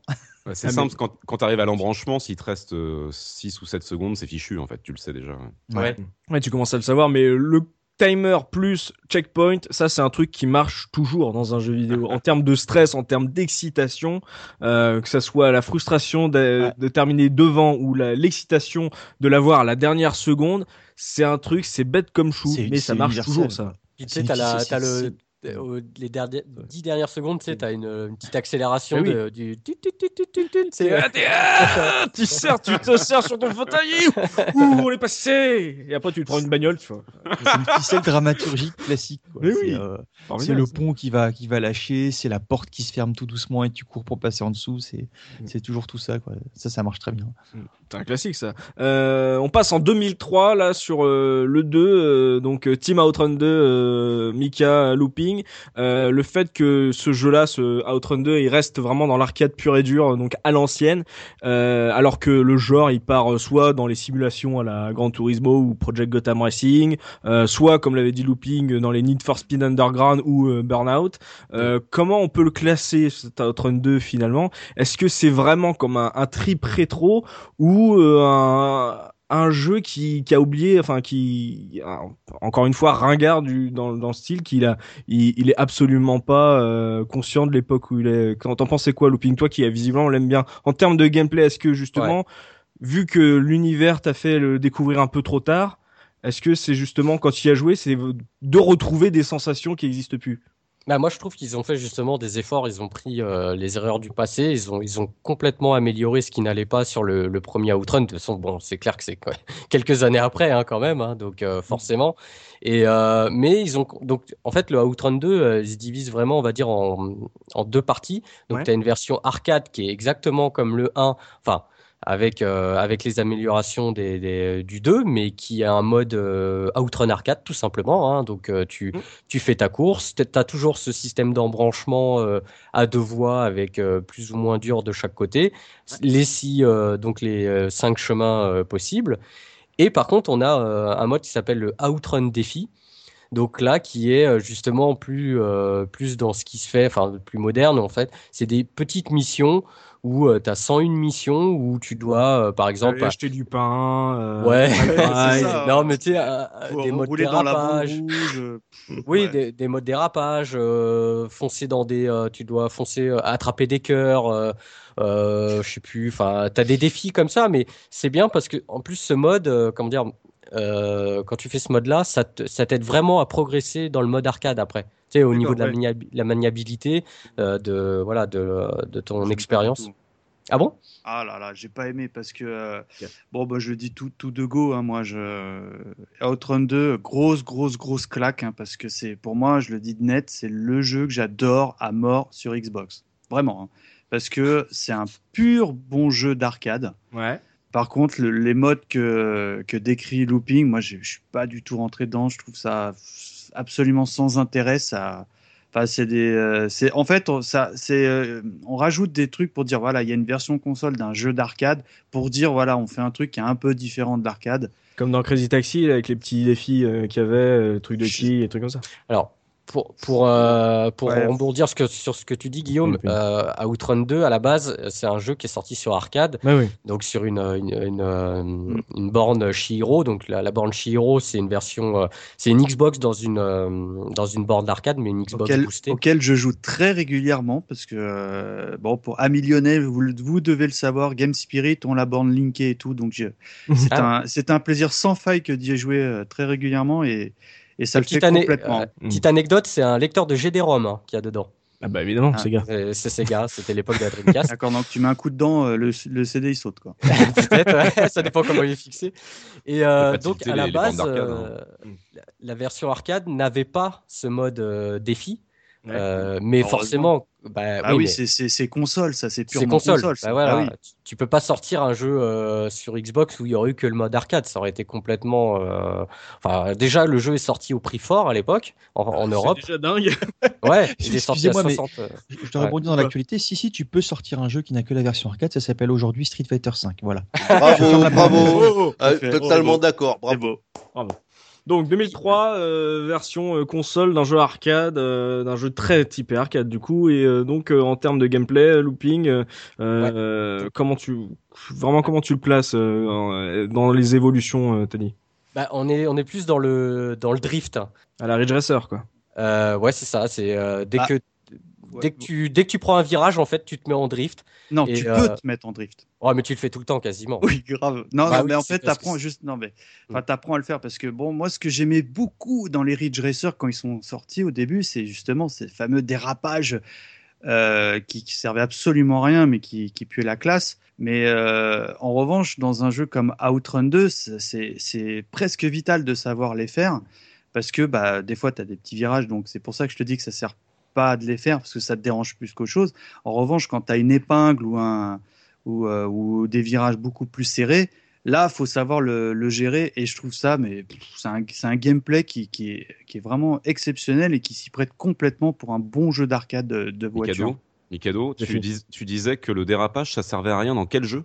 Dans Ridge Ridge Racer. Racer. Mais ça te permet de faire du boost dans Ridge Racer. Euh, Ouais, dans Ridge Racer, c'est- aussi, mais C'est le, c'est le, euh, l'essence du jeu. Mikado Twix, le, voilà, le Ah, dérapage, mais c'est le, c'est le nerf de la guerre dans Ridge Racer. Tu sais pas c'est peut-être pour ça que je suis pas rentré dedans. Est-ce que c'est le cas euh, dans, dans cet Outrun 2 Est-ce que justement il y a une sorte de jauge de boost, euh, Non, non. euh, des trucs à collecter? Les cœurs, c'est que dans les défis, il n'y a pas de, de trucs comme ça euh, dans la version arcade. Elle reste vraiment très calquée sur le l'original. Non, mais non, mais t'es obligé quand même de savoir le maîtriser parce que comme l'a dit Mika, il y y a des virages qui sont très serrés et honnêtement, si tu passes pas en en, en drift, euh, tu es obligé de freiner et, et passer doucement. Euh, Honnêtement, faut faut maîtriser le, le drift euh, dans Outrun 2 pour euh, pour voilà pour faire des bons des bons temps. Faut pas Honnêtement, faut pas rester tout le temps en drift parce que tu perds plus de Mhm. vitesse au final. Euh, dès que tu peux redresser le, le véhicule, il faut le faire. Mais euh, mais faut savoir le maîtriser. Ça ça reste import, ça reste une part importante du gameplay euh, dans dans le jeu. Ouais. Aussi difficile ou pas que le Non, beaucoup, Beaucoup moins. plus simple. Dé- déjà, tu as, une vue euh, sur, le, sur la piste qui est beaucoup plus euh, longue que, que dans le 1. Tu Mhm. vois vraiment les virages à l'avance. Tu as trois modes de vue. Euh, Il y, a même- il y a même un mode euh, intérieur. Oh bah Euh, voilà, ça vaut bah, ses tu- 60 euros là du coup. Ah non, mais bon, faut essayer de trouver Ah, un peu. les- si je peux en parler de cette vue intérieure, moi je suis, je suis à la base je suis pas très jeu de voiture et quand je joue au jeu de voiture, je vous, je, je sais pas comment ça s'appelle la vue qui est un petit peu reculée, tu sais où tu vois complètement le véhicule et euh, parce que euh, en général en vue intérieure, bah j'arrive tout simplement pas à jouer et je trouve que la lisibilité en vue intérieure sur Outrun 2 est vraiment bien fichue. Mhm. Euh, à tel point que même quand tu fais tes drifts et tout, t'es- t'as pas l'impression d'avoir une perte de, de, de champ, tu sais, de, de ta route, quoi. Et euh, moi, je trouve que pour, pour le coup, c'est bien fait parce qu'il y a trois vues. Donc, tu as la vue extérieure complète, tu as la vue capot, je crois qu'on appelle. Ouais. C'est ça, Et puis, tu as la vue où tu es complètement intérieur. Tu sais, bon, limite, aujourd'hui, on rajouterait le, le gars avec le volant, tu vois. Enfin, Mhm. Sauf que là, c'est, tu vois pas du tout. C'est la vue FPS, on va dire. C'est ça. Et je trouve vraiment pour ce jeu, bon, je sais pas si tu l'as fait looping, mais ça, ça fonctionne très, très, très, très bien, quoi. Ouais, moi, je me mets en vue euh, au-dessus de la voiture, mais euh, ouais, ouais, je, j'ai Mais essayé bah après, faut être honnête, c'est beaucoup plus simple en vue comme ça. Mais je, pour le coup, en arcade, moi, je me mets direct en vue comme ça. Pourquoi? Parce que bah, tu as le volant, tu as le, t'as le baquet, tout ça. Et là, tu es, dans le trip. Quoi. Limite, il manque le casque à réalité virtuelle pour être complètement dans le délire. Quoi, tu vois Euh, team, euh, team Outrun 1, euh, pour ceux qui l'ont fait, cet Outrun 2, est-ce que vous avez justement retrouvé les sensations du 1 Est-ce que vous l'avez trouvé dépassé quand vous l'avez fait? Quand, quand, quand les caseurs vous l'ont montré, Zephy et Tosmo, vous en aviez pensé quoi? Ah bah, moi, moi, moi j'ai beaucoup aimé la version arcade. Alors les modes, euh, comme il, comme euh, Mikado dit, euh, moi le mode Professor Oz m'a complètement sorti du jeu. Le mode Professeur Oz Ouais, ouais. Qu'est-ce que c'est? C'est quoi? Bah, tu sais, c'est quand tu, tu dois, euh, t'as des chiffres. Faire le euh, saumon? Non, non, tu as des, tu, Tu tu as enchaîner des, des jeux de mots, c'est un truc de fou. tu, tu as des chiffres euh, sur la route, donc plus Ah. moins Ah 1, oui. moins 2, moins 3 ou plus 4. Et à la fin, tu as un embranchement et tu dois donner euh, le résultat. Oh, c'est Oui. chaud ça, c'est marrant. C'est super dur, ouais. Ouais. C'est tendu. Hein. Ouais. J'ai fait, non, laisse tomber. Je suis resté sur le mode arcade. Euh, Qu'est-ce qu'il faut que je fais? Moi, euh, moi, vroom vroom, hein, c'est tout. hein.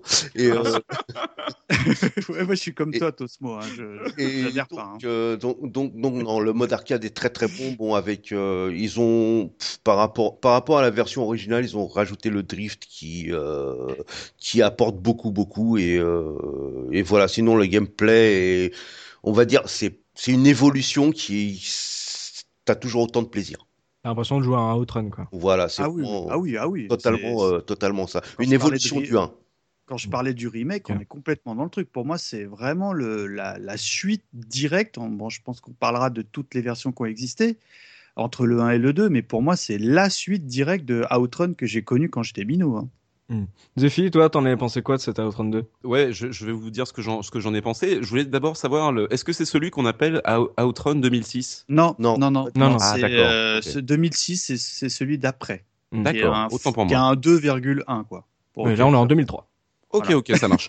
Eh ben donc, je ne l'ai vu que la RGC et ça m'a rappelé ma série préférée de jeux d'arcade qui, est les- qui sont les Ridge Racer dans les dans l'esprit Sega. Et euh, du Mhm. coup, euh, bah euh, banco, hein, moi je le prends. hein. Ouais, Ah, mais euh, tu savais même pas qu'il existait quand on te l'a fait découvrir ou euh, en Eh gros, ben voilà. pour toi c'était vraiment euh, une pure découverte alors?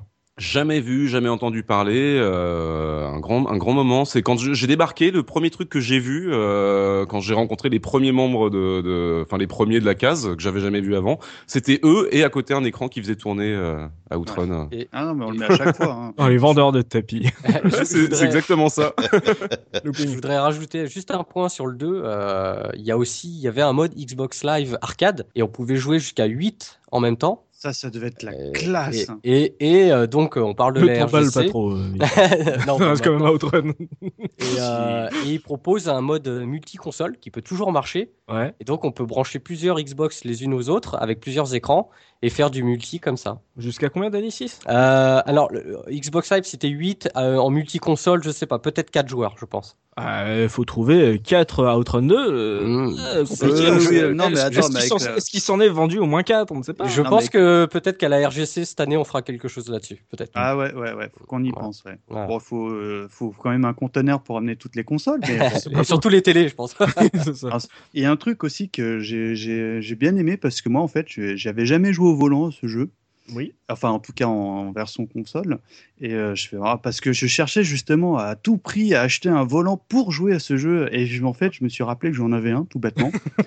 parce, mais qui était pour PlayStation 2. Et je me suis rappelé que j'avais un adaptateur, Mm. tu sais, pour brancher des manettes PS2 sur Xbox. Ça se faisait vachement à l'époque. Ouais. Et j'ai testé. Et pour vous, et puis euh, chers auditeurs, et ça marche. Et j'ai joué donc cet après-midi chez moi dans les conditions arcade euh, de Outrun 2 au, au volant. Et c'est vachement plus dur. Alors moi, Oui, j'avais j'allais dire, t'as deux fois plus vite. bah, j'avais une question peut-être pour l'ami Dopa, qui est un expert en jeu de véhicule. Est-ce que c'est normal euh, de, quand, on quand on joue à un jeu de voiture que ce soit beaucoup plus dur au volant? Ça dépend du jeu et ça dépend pourquoi il est fait, mais je pense qu'Outrun 2, il a, fait, il a été fait à la base pour des. En tout cas, les versions console que tu as connues toi étaient adaptées pour que ce soit mieux jouable à la manette. Bah non, Et- parce que c'est c'est le, la- la- la- le portage parfait, c'est même pas quasi parfait, c'est la même chose que, Ouais. que de la version Xbox. C'est ça, mais c'est le portage parfait pour une console d'un jeu en arcade. Donc, euh, et puis en plus, euh, tu, tu, tu parles de conditions idéales. Si ça se trouve, ton volant, il est simplement émulé. euh, C'est il que émule suis simplement la, ouais. la- la touche tout ou rien de ta manette, et c'est peut-être pour ça que tu n'as pas la bonne sensation. Mais ça, c'est valable pour beaucoup de jeux de voiture. Il y a des jeux de voiture qui sont excellents au volant et qui sont beaucoup plus faciles parce qu'il faut être très progressif, et d'autres qui sont mieux adaptés au niveau du gameplay à la manette. Euh, c'est euh, c'est le cas de, de Forza aujourd'hui. Mais euh, Forza, c'est un jeu grand public et c'est un, un jeu qui se joue bien à la manette parce qu'il a été prévu pour ça. Mais par contre, après, tu le mets à côté d'un autre jeu PC avec un volant et ça n'a vraiment rien à voir. Donc ton expérience, en fait, elle est un peu biaisée par le fait que tu as un matériel qui soit pas prévu pour. En plus, tu as cet adaptateur et je pense qu'au départ, le jeu est plus prévu pour être optimisé, pour être joué au pad. euh, plutôt que Ah, c'est- euh, qu'avec un du- volant à la maison. C'est du velours au, au volant parce que euh, les touches, en gros, c'est les gâchettes, tu sais, des- et Mhm. puis, euh, puis c'est à peu près tout. Quoi. Je sais plus comment tu Bah, changes les vitesses, ça- moi- ça m'a pas marqué. Moi, moi, moi, je suis un peu plus du, du de l'avis de, de Dopa parce que effectivement, euh, pour la petite anecdote, Mikado m'a envoyé une, une photo de son volant et du coup, je me suis rappelé que j'avais un volant mais Xbox moi. Ah, Donc j'ai été le C'était chercher. toi? C'était moi. C'était moi. Et euh, je le veux, hein, si t'en veux pas. hein. Mais écoutez-le celui-là, mais le. Et euh, donc, euh, donc, donc, donc, je l'ai branché. Bon, j'étais super mal, euh, mal, mal, mal installé parce que c'était sur une table basse, etc. Mais, euh, mais effectivement, euh, non, le- la manette, c'est, c'est vraiment prévu pour la manette parce que c'était beaucoup, beaucoup plus. Les drifts, ils sont même. très très durs à gérer hein, avec Ah le bah, volant un parce peu- que Ouais. tu fais pas mal de gauche-droite un petit peu pour récupérer ta voiture parce qu'il y a des fois, euh, en fonction des véhicules que tu, que tu prends, tu as, as tout, t'as les caractéristiques classiques, euh, tenue de route, euh, accélération et puis vitesse maximale. Je crois que tu que trois car- caractéristiques sur ce jeu. Et bah, au volant, il suffit que tu en prennes une qui, qui glisse un tout petit peu. C'est très très dur de la récupérer en sortie de virage quand tu es en plein drift. Et t'as moins de sensibilité. Sur le volant, hein, sur le volant Xbox, t'as moins de sensibilité que sur la manette, hein, franchement. Ah ouais, ouais, ouais, je, je te rejoins complètement. Dopa, toi, tu, tu l'as essayé ce Outrun 2 Oui, je l'ai essayé très peu de temps et en fait, euh, paradoxalement, justement, c'est ce qui m'avait. euh, je me suis pas accroché. J'aurais peut-être dû à À l'é- à l'époque. À l'époque? À l'époque, oui, à l'époque. Ouais. ouais. D'accord. Euh, Aujourd'hui, il faut que j'y rejoue. Je pense que j'y accrocherai plus avec ce que j'entends là. Mais à l'époque, ce qui m'avait vraiment rebuté, c'est le fait justement que la voiture parte complètement en sucette, en fait, en drift. Mhm. Euh, moi, je suis plutôt euh, ce qu'on appelle un, un fan de jeux de bagnole grip, donc euh, pas du tout m'as-tu vu NFS et compagnie, même si c'est rigolo évidemment de de, euh, de temps en temps faire poète poète. Mais euh, le, le- cette, cette, ce, gameplay très particulier de la mise en drift tout de suite, moi je me suis dit mais attends c'est pas Outrun ça, c'est pas du tout Outrun. Et c'est Ah ouais. marrant parce que j'ai pas du tout eu le sentiment moi que justement ça respectait la Ah, licence originale. Parce que la licence originale, tu pars en, il y a, y a de la fumée qui fait dérapage si tu veux, mais la voiture reste relativement droite et elle est pas à 90 degrés comme dans Outrun 2 quoi. C'est- c'est En ce 32, que je pense que si tu pouvais faire un 360 ou un 720, ce serait possible, quoi. On ferait du snowboard avec. Mhm. C'est c'est c'est c'est le côté un petit peu outrancier, je pense à l'époque, qui m'avait euh, qui m'avait gêné. Et peut-être, je me demande si le 2, j'étais pas en train de jouer à un, à un Grand Turismo ou un truc comme ça, tu vois. Mhm. Donc j'étais plus du tout, je pense, dans le trip et la mouvance arcade, et j'ai pas du tout euh, investi du temps dans dans Outrun 2 à ce moment-là. T'étais passé à autre chose en tant que joueur de jeux de bagnole, quoi. Je, oui, tout à fait. Je pense que c'était Mhm. ça parce que vraiment, il est passé sous le radar, mais je vais je vais essayer d'y rejouer pour euh, combler cette lacune. C'est pour ça, je pense que ce jeu-là a une seconde vie, parce que dans le cadre de, de- du rétro gaming, bien que j'ai vraiment pas l'impression de faire un jeu rétro, euh, le, jeu vieillit plutôt bien, parce que, comme je l'ai dit, on est vraiment dans le code arcade pur, avec un gameplay arcade, et paradoxalement, par rapport, on va dire, au même jeu de- des mêmes sorties d'époque, bah, c'est un jeu qui, qui, passe les âges, qui passe le- le- les travers du temps. Et c'est pour ça que je pense qu'aujourd'hui, on est content d'en parler et qu'à l'époque, il a, il a complètement bidé parce que c'était pas des codes que les gens recherchaient à cette période-là, tu vois. Hmm.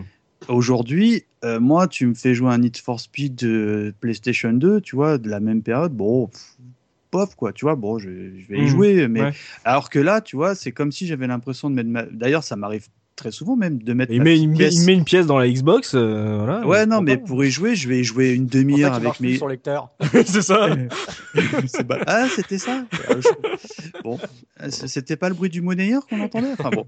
Non, mais tu vois ce que je veux dire tu- C'est typiquement le genre de jeu où tu vas mettre une pièce au même titre que quand tu vas jouer chez toi en mode console, tu vas jouer une demi-heure. Hmm. Ça Aujourd'hui, ça me satisfait totalement, tu vois. Ouais, ouais, il il vieillit mieux parce que justement, il n'a pas de prétention à être autre qu'un jeu un- d'arcade euh, voilà, très, très bas du front presque. J'appelle ça, un, tu sais, un, un instantané, quoi, tu vois. Mm.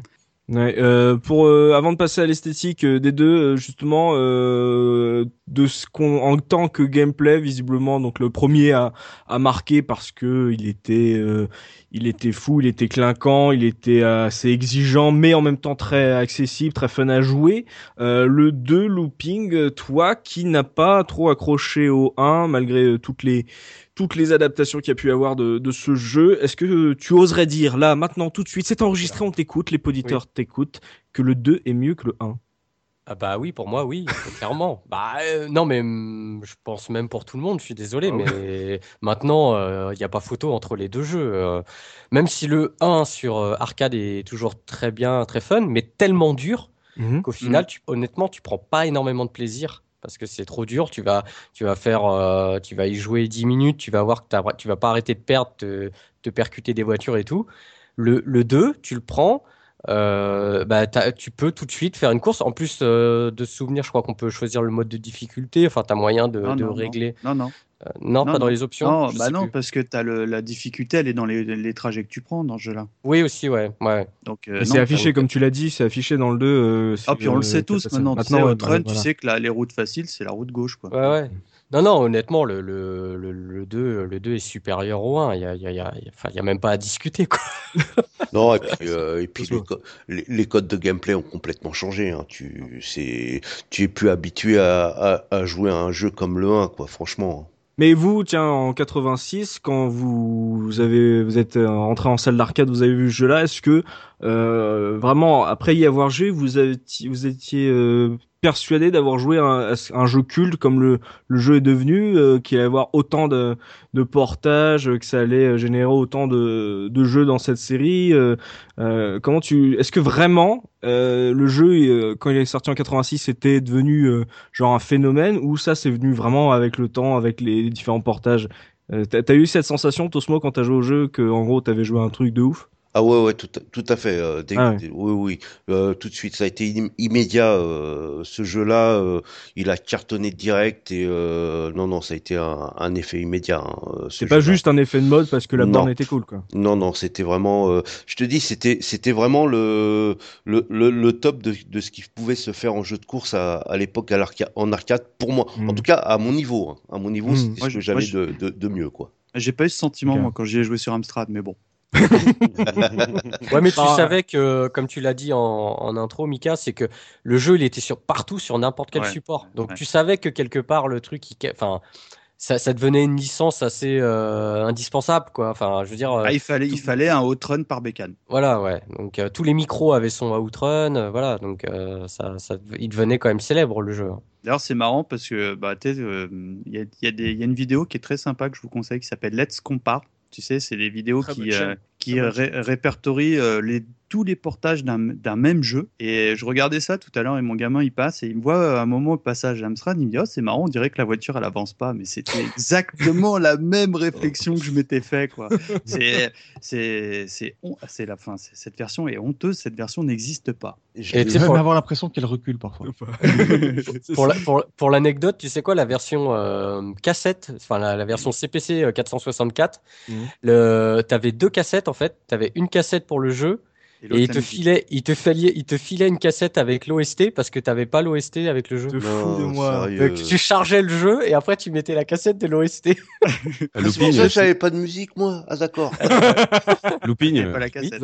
Ouais, ça a été un truc qui a été fait pour plusieurs versions. Même la version, il y a eu, il y a deux versions Amiga par exemple et une des deux versions a été livrée avec une cassette audio qui contenait l'OST du jeu de la version arcade. Ah ouais, parce que là, la version Amiga, mais c'était, euh, c'est, je sais pas, la musique, je sais pas ce qu'ils ont fait les mecs, hein, c'est un truc C'est pas terrible. Ah non, mais il y a un tambourin et tout, euh, non, non, non. Euh, ah non, mais sérieux, hein, pour la, pour la batterie, ils ont mis un tambourin, j'ai rien compris. c'est Probe Software qui a fait le jeu. c'est un truc de fou. C'est de base, la version Amiga est un portage de la version Atari ST. Oui, voilà. mais, la, mais, mais, mais la musique sur Atari ST, moi, je ah, la bien. trouve terrible parce que c'est une, euh, c'est la, c'est la musique en fait en version 8 bits, euh, euh chip, chiptune. Pour moi, c'est une des meilleures versions qu'il y a, si tu veux. Ben voilà, ça passe mieux. Ouais. Mais, mais, mais alors là, la version Amiga, j'étais fou. Alors à leur décharge, j'ai fait une petite recherche euh, sur Prop Software, donc qui était le celui qui a fait quasiment toutes les les, adaptations micro. Euh, donc c'était euh, c'était distribué par US Gold hein, quand même. Et, euh, ça dépend des les fameux. Ouais, enfin la plupart, mais donc c'était Prop Software qui faisait ces conversions. Il faut savoir que les mecs, euh, j'ai lu une interview, les gars, ils étaient deux. Euh, la version Amstrad, il y en a un des deux qui a fait quasiment toute la, la conversion tout seul.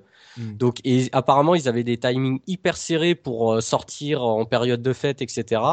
Euh, donc voilà, donc on a eu ce qu'on a eu, quoi. Oui, voilà, hmm. c'était vraiment des portages très rapides, euh, comme on avait à l'époque, à la fin des années 80, quoi. C'était vraiment le truc en arcade. Essaye de nous pondre un truc, on s'en fout, t'inquiète, t'inquiète. De toute façon, ils, vont pas l'acheter, ils vont pas l'acheter. hein. Ouais, mais on est sur. si, ils vont l'acheter parce que c'est la licence, quoi. Basta, quoi. Ouais, c'est ça. La jaquette, on s'en fout que le jeu est bien. la, jaquette, mon gars. pour conclure, un point sur l'esthétique euh, du jeu avec euh, Zéphirin. Là, vous aviez parlé des différents portages. Donc, euh, toi, qu'est-ce que tu retiens, Zéphi, de cette Outrun sur le point de l'esthétique T'as dit que l'univers, tu le trouvais pas top. Est-ce que ça se retrouve dans le graphisme ou pas?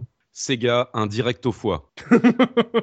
ouais, le contenu, il est pas hallucinant. T'as quoi en dehors du jeu Tu as une intro minimaliste, le petit moment où tu choisis ton titre à la radio, les cinq fins et l'écran des scores. Donc ça fait pas beaucoup, mais ça déboîte quand même. Et l'effet 3D qu'on a, qui est produit, euh, c'est via du sprite scaling. On appelait ça le super scaler technology. Euh, c'est bluffant pour l'époque. Euh, Suzuki, Suzuki, pardon, précisait que malgré le fait qu'il utilisait des outils 2D, il a toujours pensé la conception de son jeu en 3D. Mhm. Donc, ce qui n'étonne absolument pas quand on sait qu'il a fait les premiers énormes jeux véritablement en 3D sur, euh, en arcade, hein, que ce soit le Virtua Racing ou, ou Fighter. Si on le replace, comme le disait Osmo, si on replace ce, ce jeu dans son contexte, il proposait en 86 quelque chose de véritablement important, euh, ludiquement et technologiquement parlant. Et il a, moi, ce qui me plaît euh, en termes d'esthétique, c'est qu'il a un, un contenu qui est pas monstrueux, mais qui va à l'essentiel et il le fait très très bien. Euh, C'est extrêmement soigné et il est, à part l'univers, il n'est pas devenu kitsch. Sais, il a un peu rentré dans, dans cette catégorie pour moi de jeux d'arcade qui sont limite intemporels. Je le relance. J'ai aucun souci avec ce que ce que je me prends au visage, tu vois, euh, Ouais. autant dans les yeux que dans les oreilles. Le jeu a très bien vieilli. Et euh, voilà, donc ces plages, comme on en parlait, ces plages d'Europe, donc euh, les, les variations de ciel, euh, les bords de route et d'horizon, c'est extrêmement efficace et ça permet d'éviter la redondance en termes d'habillage visuel. Donc pour rendre toujours agréable, on va dire, cette partie en borne où on met quand même une, une pièce dans la machine. Et euh, je terminerai avec la- l'animation. Ouais. du jeu, il y a un truc très bizarre. C'est la version arcade, euh, plus qu'avec la version PC Engine, la version arcade, c'est archi fluide. C'est incroyablement fluide et cette fluidité, moi, me donne parfois le tournis. C'est extrêmement bien fichu, ces espèces de, de rangées d'éléments euh, en 2D qui viennent zoomer comme ça de, de très fluidement à l'écran. En rangée, ça va très très très vite. Ouais. Je trouve ça super bien fichu, mais moi, c'est un peu éprouvant euh, pour mon cerveau et mes yeux. Moi, je te rejoins parce que je me suis envoyé une, une, une tétrachée de version euh, pour réviser aujourd'hui. Là. T'as les yeux qui rouges. fondent. Euh, j'étais- là, là, bon, ça va. c'est- Il s'est passé quelques heures entre la révision et l'enregistrement, mais à la fin de mes révisions, j'étais wow, wow, tu vois. Enfin, c'est aujourd'hui, c'est ça peut, ça peut vite euh, filmer le tournis, mais ouais, voilà, c'est agressif. ouais. Pour compléter un petit peu ce que tu dis, euh, Zef, justement la technologie qu'il a utilisée euh, Suzuki, et il avait essu- essuyé des plâtres un petit peu avec euh, avec cette techno euh, sur euh, Space Harrier et euh, Hang-On. Ouais. Et euh, faut savoir que sur la borne, euh, comment dire, euh, Outrun, il y a quand même deux Motorola 68000 pour l'époque, quoi. Euh, C'est des processeurs qui vont équiper plus tard les Atari ST, les Amiga, mais en, en mono. Là, il y en a deux. hein. Ouais. Et là, il y en a deux. Hein. Et donc, euh, Donc, ça envoyait du lourd. Hein. Ça Technologiquement, ouais, c'était vraiment un, un gros, euh, Ouais, une grosse prod euh, technique. Ouais, euh, dire. ça, ça, ça, ça se voit tout de suite, hein, parce que tu lances, par exemple, tu lances la version arcade, elle est mais d'une fluidité, comme le disait, F, elle, elle reste encore super fluide. Ouais, si t'as la, si t'as la chance de la, de l'avoir, d'avoir une, euh, une, Une borne, ouais. voilà, une borne, ou alors d'avoir un truc euh, rétro près de chez toi qui l'a. Donc, euh, grosse, euh, on va dire, gros jeu technique euh, euh, de base, mais en plus, comme le disait, F, avec les environnements et tout, euh, le fait que chaque fois que tu avances encore plus dans le jeu, en fait, c'est une récompense finalement de, de voir l'environnement qu'on te propose à cet endroit-là, euh, comparé à un Hang-On, comme le disait Tosmo, qui là, pour le coup, esthétiquement, était vraiment très, très austère. Euh, C'était vraiment des swap color en termes de, de fond. euh. donc là, ils avaient vraiment misé euh, pas que sur la Ferrari et la blonde euh, pour euh, l'esthétique euh, du jeu et donc la technique. Euh, Dopa, toi justement, euh, visuellement, c'est un truc euh, qui, qui est marquant cet Outrun euh, quand il sort en 86 Bah, quand on apprécie les jeux de voiture, euh, une des choses les plus importantes, c'est les, les sensations et les ressentis que tu vas avoir, et c'est l'effet de vitesse. Donc euh, j'ai euh, j'ai pas grand chose à ajouter à ce qu'ont dit les amis euh, parce que ça te saute vraiment à la figure, ça va vraiment très très très vite et les, les moments qui sont les plus impressionnants, c'est justement quand tu passes. Je me souviens d'un niveau un peu euh, à l'ambiance jungle et aztèque comme ça, où tu passes sous des arcades et sous des arches et là ça va quand ça défile ces trucs-là à toute vitesse, t'as un petit peu un effet stroboscopique comme ça. Mm. Je pense que ça devait être assez pratique aussi pour déceler les gens qui avaient des terrains épileptiques parce que ça. Si si tu étais épileptique là tu, tu Ah, le c'est savais tout de ça que suite. je bavais cet après-midi. Je ne connais pas là. Ouais, C'était ça, et puis la bouteille à côté de toi aussi. Ouais. C'est tes yeux qui bavent, en fait. Et c'est c'est marrant parce que quand, quand j'ai re-regardé un petit peu euh, et que j'ai révisé, je me suis dit, ça c'est marrant, c'est une espèce de relan de mode 7, mais réussi. Ouais, Ce- système de zoom. Ces gars, ils ont, ils ont, ils avaient pas le logiciel, mais ils avaient les idées. Hein. Exactement. Et sur Mega Drive, ça tourne très bien, je trouve. Euh, c'est un peu plus saccadé, mais il est sympa C'est quand pas même. mal. L'esprit l'esprit est conservé, ouais, ouais. Bon, on parlera en de fait, tout ça le, tout le à l'heure. défilement est pas assez rapide, c'est ce qui donne l'impression que c'est saccadé en fait. C'est le, Oui, c'est ça. Le, le, le- en fait, le- possible, vu, que, ouais. vu que c'est un jeu qui est basé sur une sorte de fausse perspective, avec des successions de lignes euh, plus sombres et plus claires, le, le défilement va pas assez vite et en fait t'as l'impression que avec la musique et tout, que en fait le décor avance euh, de manière un peu euh, par à coup en fait et ça, ça donne un côté un peu déstabilisant. Faut, faut commencer à s'y faire en fait. Ouais. Faut mettre, faut mettre ses yeux en 50 Hz, après ça passe. Hein. bah justement, tu, tu parles de vitesse. Si aujourd'hui on devait, euh, on devait parler d'un Outrun euh, actualisé, euh, on dirait qu'il est en, en 60 FPS en, en permanent parce que d'une fluidité Exactement. exemplaire. Et à l'époque, aucun, aucun jeu et pendant longtemps après encore ne, ne rendait ce genre de sensation.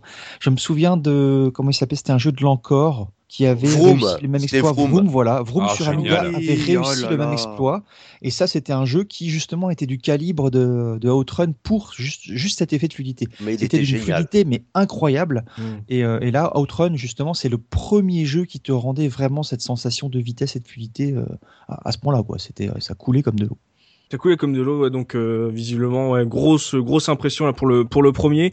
Euh, passant en 2003, euh, Looping, euh, Mikado Twix, le fait que le voilà le on comme on le dit là visiblement cet Outrun 2 c'est c'est vraiment un remake qui cache son nom. Est-ce que pour vous c'est techniquement et artistiquement vraiment l'héritier pur du du du 1, c'est vraiment ce qu'il fallait faire. euh, Il y a entre guillemets pas de faute de goût même si euh, on parle on a parlé de l'univers un peu beauf euh, en Ouais. gros, c'est vraiment euh, celui qu'il fallait. Je veux dire, techniquement, c'est c'est toujours propre. Mika, t'en penses quoi en termes de technique et euh, et de, on va dire, visuel, les environnements et Bah, tout C'est c'est léger? Bah, vi- visuellement, le jeu il est impressionnant parce que euh, il est extrêmement fluide.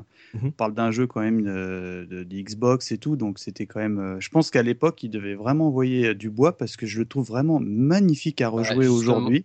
Justement, non, apparemment, c'était pas, euh, c'était pas un foudre de guerre en termes Ah bon de. Ah ouais. bon Ah, c'est marrant parce Parce que que moi, si je peux me permettre, euh, moi je l'ai, euh, je l'ai lancé sur un LCD qui est assez grand là sur ma Xbox. J'ai pas eu de soucis. hein. Oui, non, non, mais tout à fait. Mais ce que je veux dire, c'est que en 2003-2004, ah, par rapport au code d'époque peut-être. ouais, par rapport à ce qui se faisait aussi à côté, c'était pas forcément un jeu qui était, euh, qui était reconnu pour avoir des graphismes euh, extraordinaires. Ah, il n'y avait Ah pas de destruction, il n'y avait pas de custo. Voilà, euh, exactement. Moi, je le Exactement. trouve, euh, je le trouve extrêmement bien optimisé parce que, Mm. euh, bon, faut, comme l'a dit, en fait, quand, quand Dopa a décrit euh, Outrun 1 au niveau fluidité, tout ça, j'avais un peu l'impression qu'il décrivait le 2. D'accord. Euh, il n'y a vraiment pas grand chose à ajouter au-delà du fait que, bah, visuellement, euh, il- moi, pour moi, il flatte, il flatte la rétine. En plus, euh, j'ai, comme j'ai la chance d'avoir une case box modifiée par mon ami Looping, j'ai la sortie qui va bien, donc tu peux Ah. y jouer en YUV, donc ce qui est le signal HD d'époque. Donc le jeu, euh, est- comme l'a dit Osmo, ça passe très très bien sur un écran LCD. Mais ce qu'il faut savoir, c'est que le jeu est parfaitement compatible avec les Xbox 350. Euh, pardon. 350, je la connais pas celle-là. tu sais, c'est le modèle. J'en veux une, hein, j'en veux une, hein, s'il vous plaît. C'était le prototype, ça. C'est la, local- c'est la localisation française pour le C'est 50 ça, Hz, ça. tu sais. Elle est en 50. Ah oui, oui, c'est ça. ça. C'est ça, c'est le taux de change. C'est pas, ça, pas voilà. 350, Non, mais tu sais, aux États-Unis, c'était. enfin, bon. Et euh, le jeu, tu peux te dire, bon, bah, ça va être la même chose. Et il y a un upgrade graphique. Enfin, c'est pas tellement ça, mais le jeu est du... gagne en- énormément en finesse parce que le truc qui me gêne un tout petit peu sur cette version Xbox, une, c'est que euh, y a quand même un, un léger effet escalier, tu vois, un effet un, petit peu. Mmh. Sur les véhicules, c'est ça se voit. Et quand tu le passes sur euh, 360, euh, le jeu est, est splendide. En plus, euh, bah, le, les man- ça, si- la manette 360 est évidemment reconnue, donc ça, ça marche du feu de Dieu. Et bizarrement, j'arrive beaucoup mieux à jouer sur cette, on va dire, sur cette version-là que sur la première Xbox. Et euh, honnêtement, moi, c'est je trouve que euh, le jeu passe les années. Euh, il sera encore rétro dans, dans, dans beaucoup d'années, mais on- il y aura toujours le plaisir du jeu d'arcade pur rétro. Tu vois Moi, moi, je suis très fan des, euh, des environnements parce que, comme on l'a dit, comme le 1, euh, quand tu passes d'un stage à l'autre, bah, tu, tu changes complètement d'environnement. Mhm.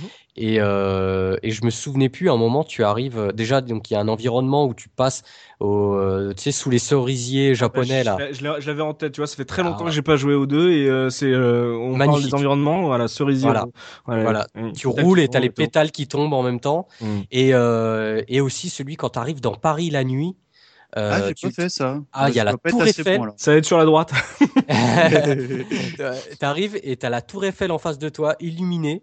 Euh, et donc tu es dans les dans les rues parisiennes, tu passes devant le hum, comment ça s'appelle euh, L'autocrate, euh, voilà. Tu passes devant la statue de la liberté. Non, euh, les Champs Élysées, pardon, on va aller chercher le nom. Enfin, tu passes devant. Bon, c'est c'est un jeu d'arcade. hein. En deux minutes, t'as fait euh, Tour Eiffel, Champs Élysées. Même pas en deux minutes, tu sais en. Enfin, en même temps, En tu 10 roules à secondes, 320, donc. euh, oui, oui. Mais bon, tu traverses tout Paris comme ça, et c'est un donc c'est un stage final. hein. Quand tu arrives à la fin, c'est le je sais plus quel numéro. Podium, quel- Ouais, c'est le podium, voilà, tout à fait. Là, on Et passe dans les, les courses assez dures, parce que ça me dit rien, là, comme ça. Ah bah, si ça te dit rien, euh, oui, voilà. hein.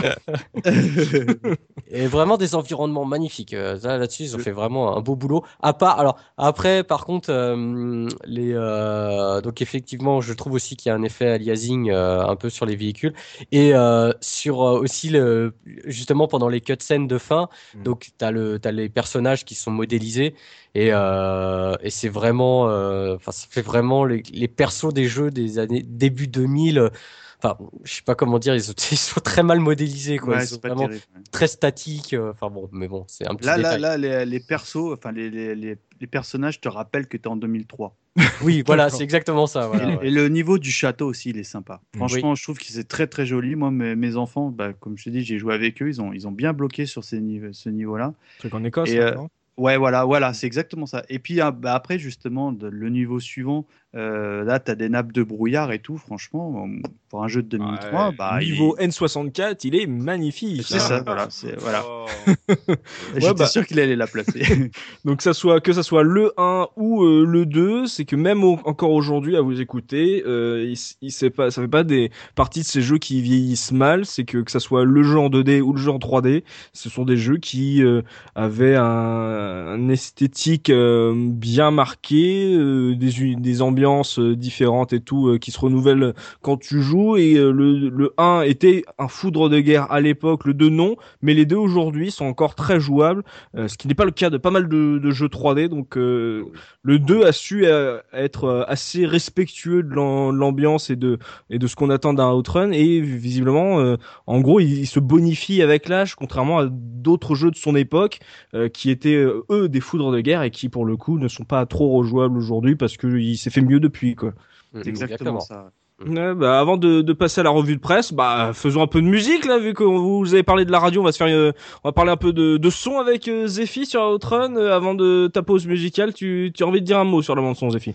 Ah ouais, moi je sais pas pour vous, mais moi j'ai eu la bande son d'Outrun dans la tête euh, pendant toute la semaine. Ah ouais, mais pareil. hein. Ça s'appelle les révisions les gars. C'est un OST de Hiroshi Kawaguchi, un vétéran de la Sega Sound Team qui bosse encore chez eux de nos jours. C'est à noter. Donc c'est un quoi des. parce qu'ils font pas de jeux ces gars maintenant. Les les- les mecs ils font quoi euh, Eh, j'ai une idée de son. Ah super. Bon, on attend qu'ils fassent un jeu.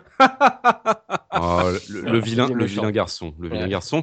Alors, le monsieur, donc Kawaguchi est un proche collaborateur de Suzuki. Il a conçu, entre autres, les OST des bornes à sensations les plus célèbres de Sega. On a évoqué rapidement Space Harrier, Hang-On et Afterburner, en plus d'Outrun. On peut citer en vrac quelques-uns de ses autres travaux, que ça soit en solo, en binôme ou en tant que producteur ou superviseur. Superviseur, pardon, il a travaillé sur Alex Kidd, The Lost Stars, ça ne nous rajeunit pas. Fantasy Zone, Afterburner 2, Turbo Outrun, Outrunners, Outrun 2006, Yakuza 3 et 4, j'en passe. Et j'en C'est passe. du lourd. Ouais. Alors il y a un truc qui est amusant à savoir, c'est qu'il a été au départ recruté par Sega en tant que programmeur et non en tant que compositeur. Et c'était sur la petite 8 bits SG1000 qui n'a Ah qui a ouais. pas eu qui a pas eu beaucoup de succès, qui était sorti le même jour que la Famicom au Japon.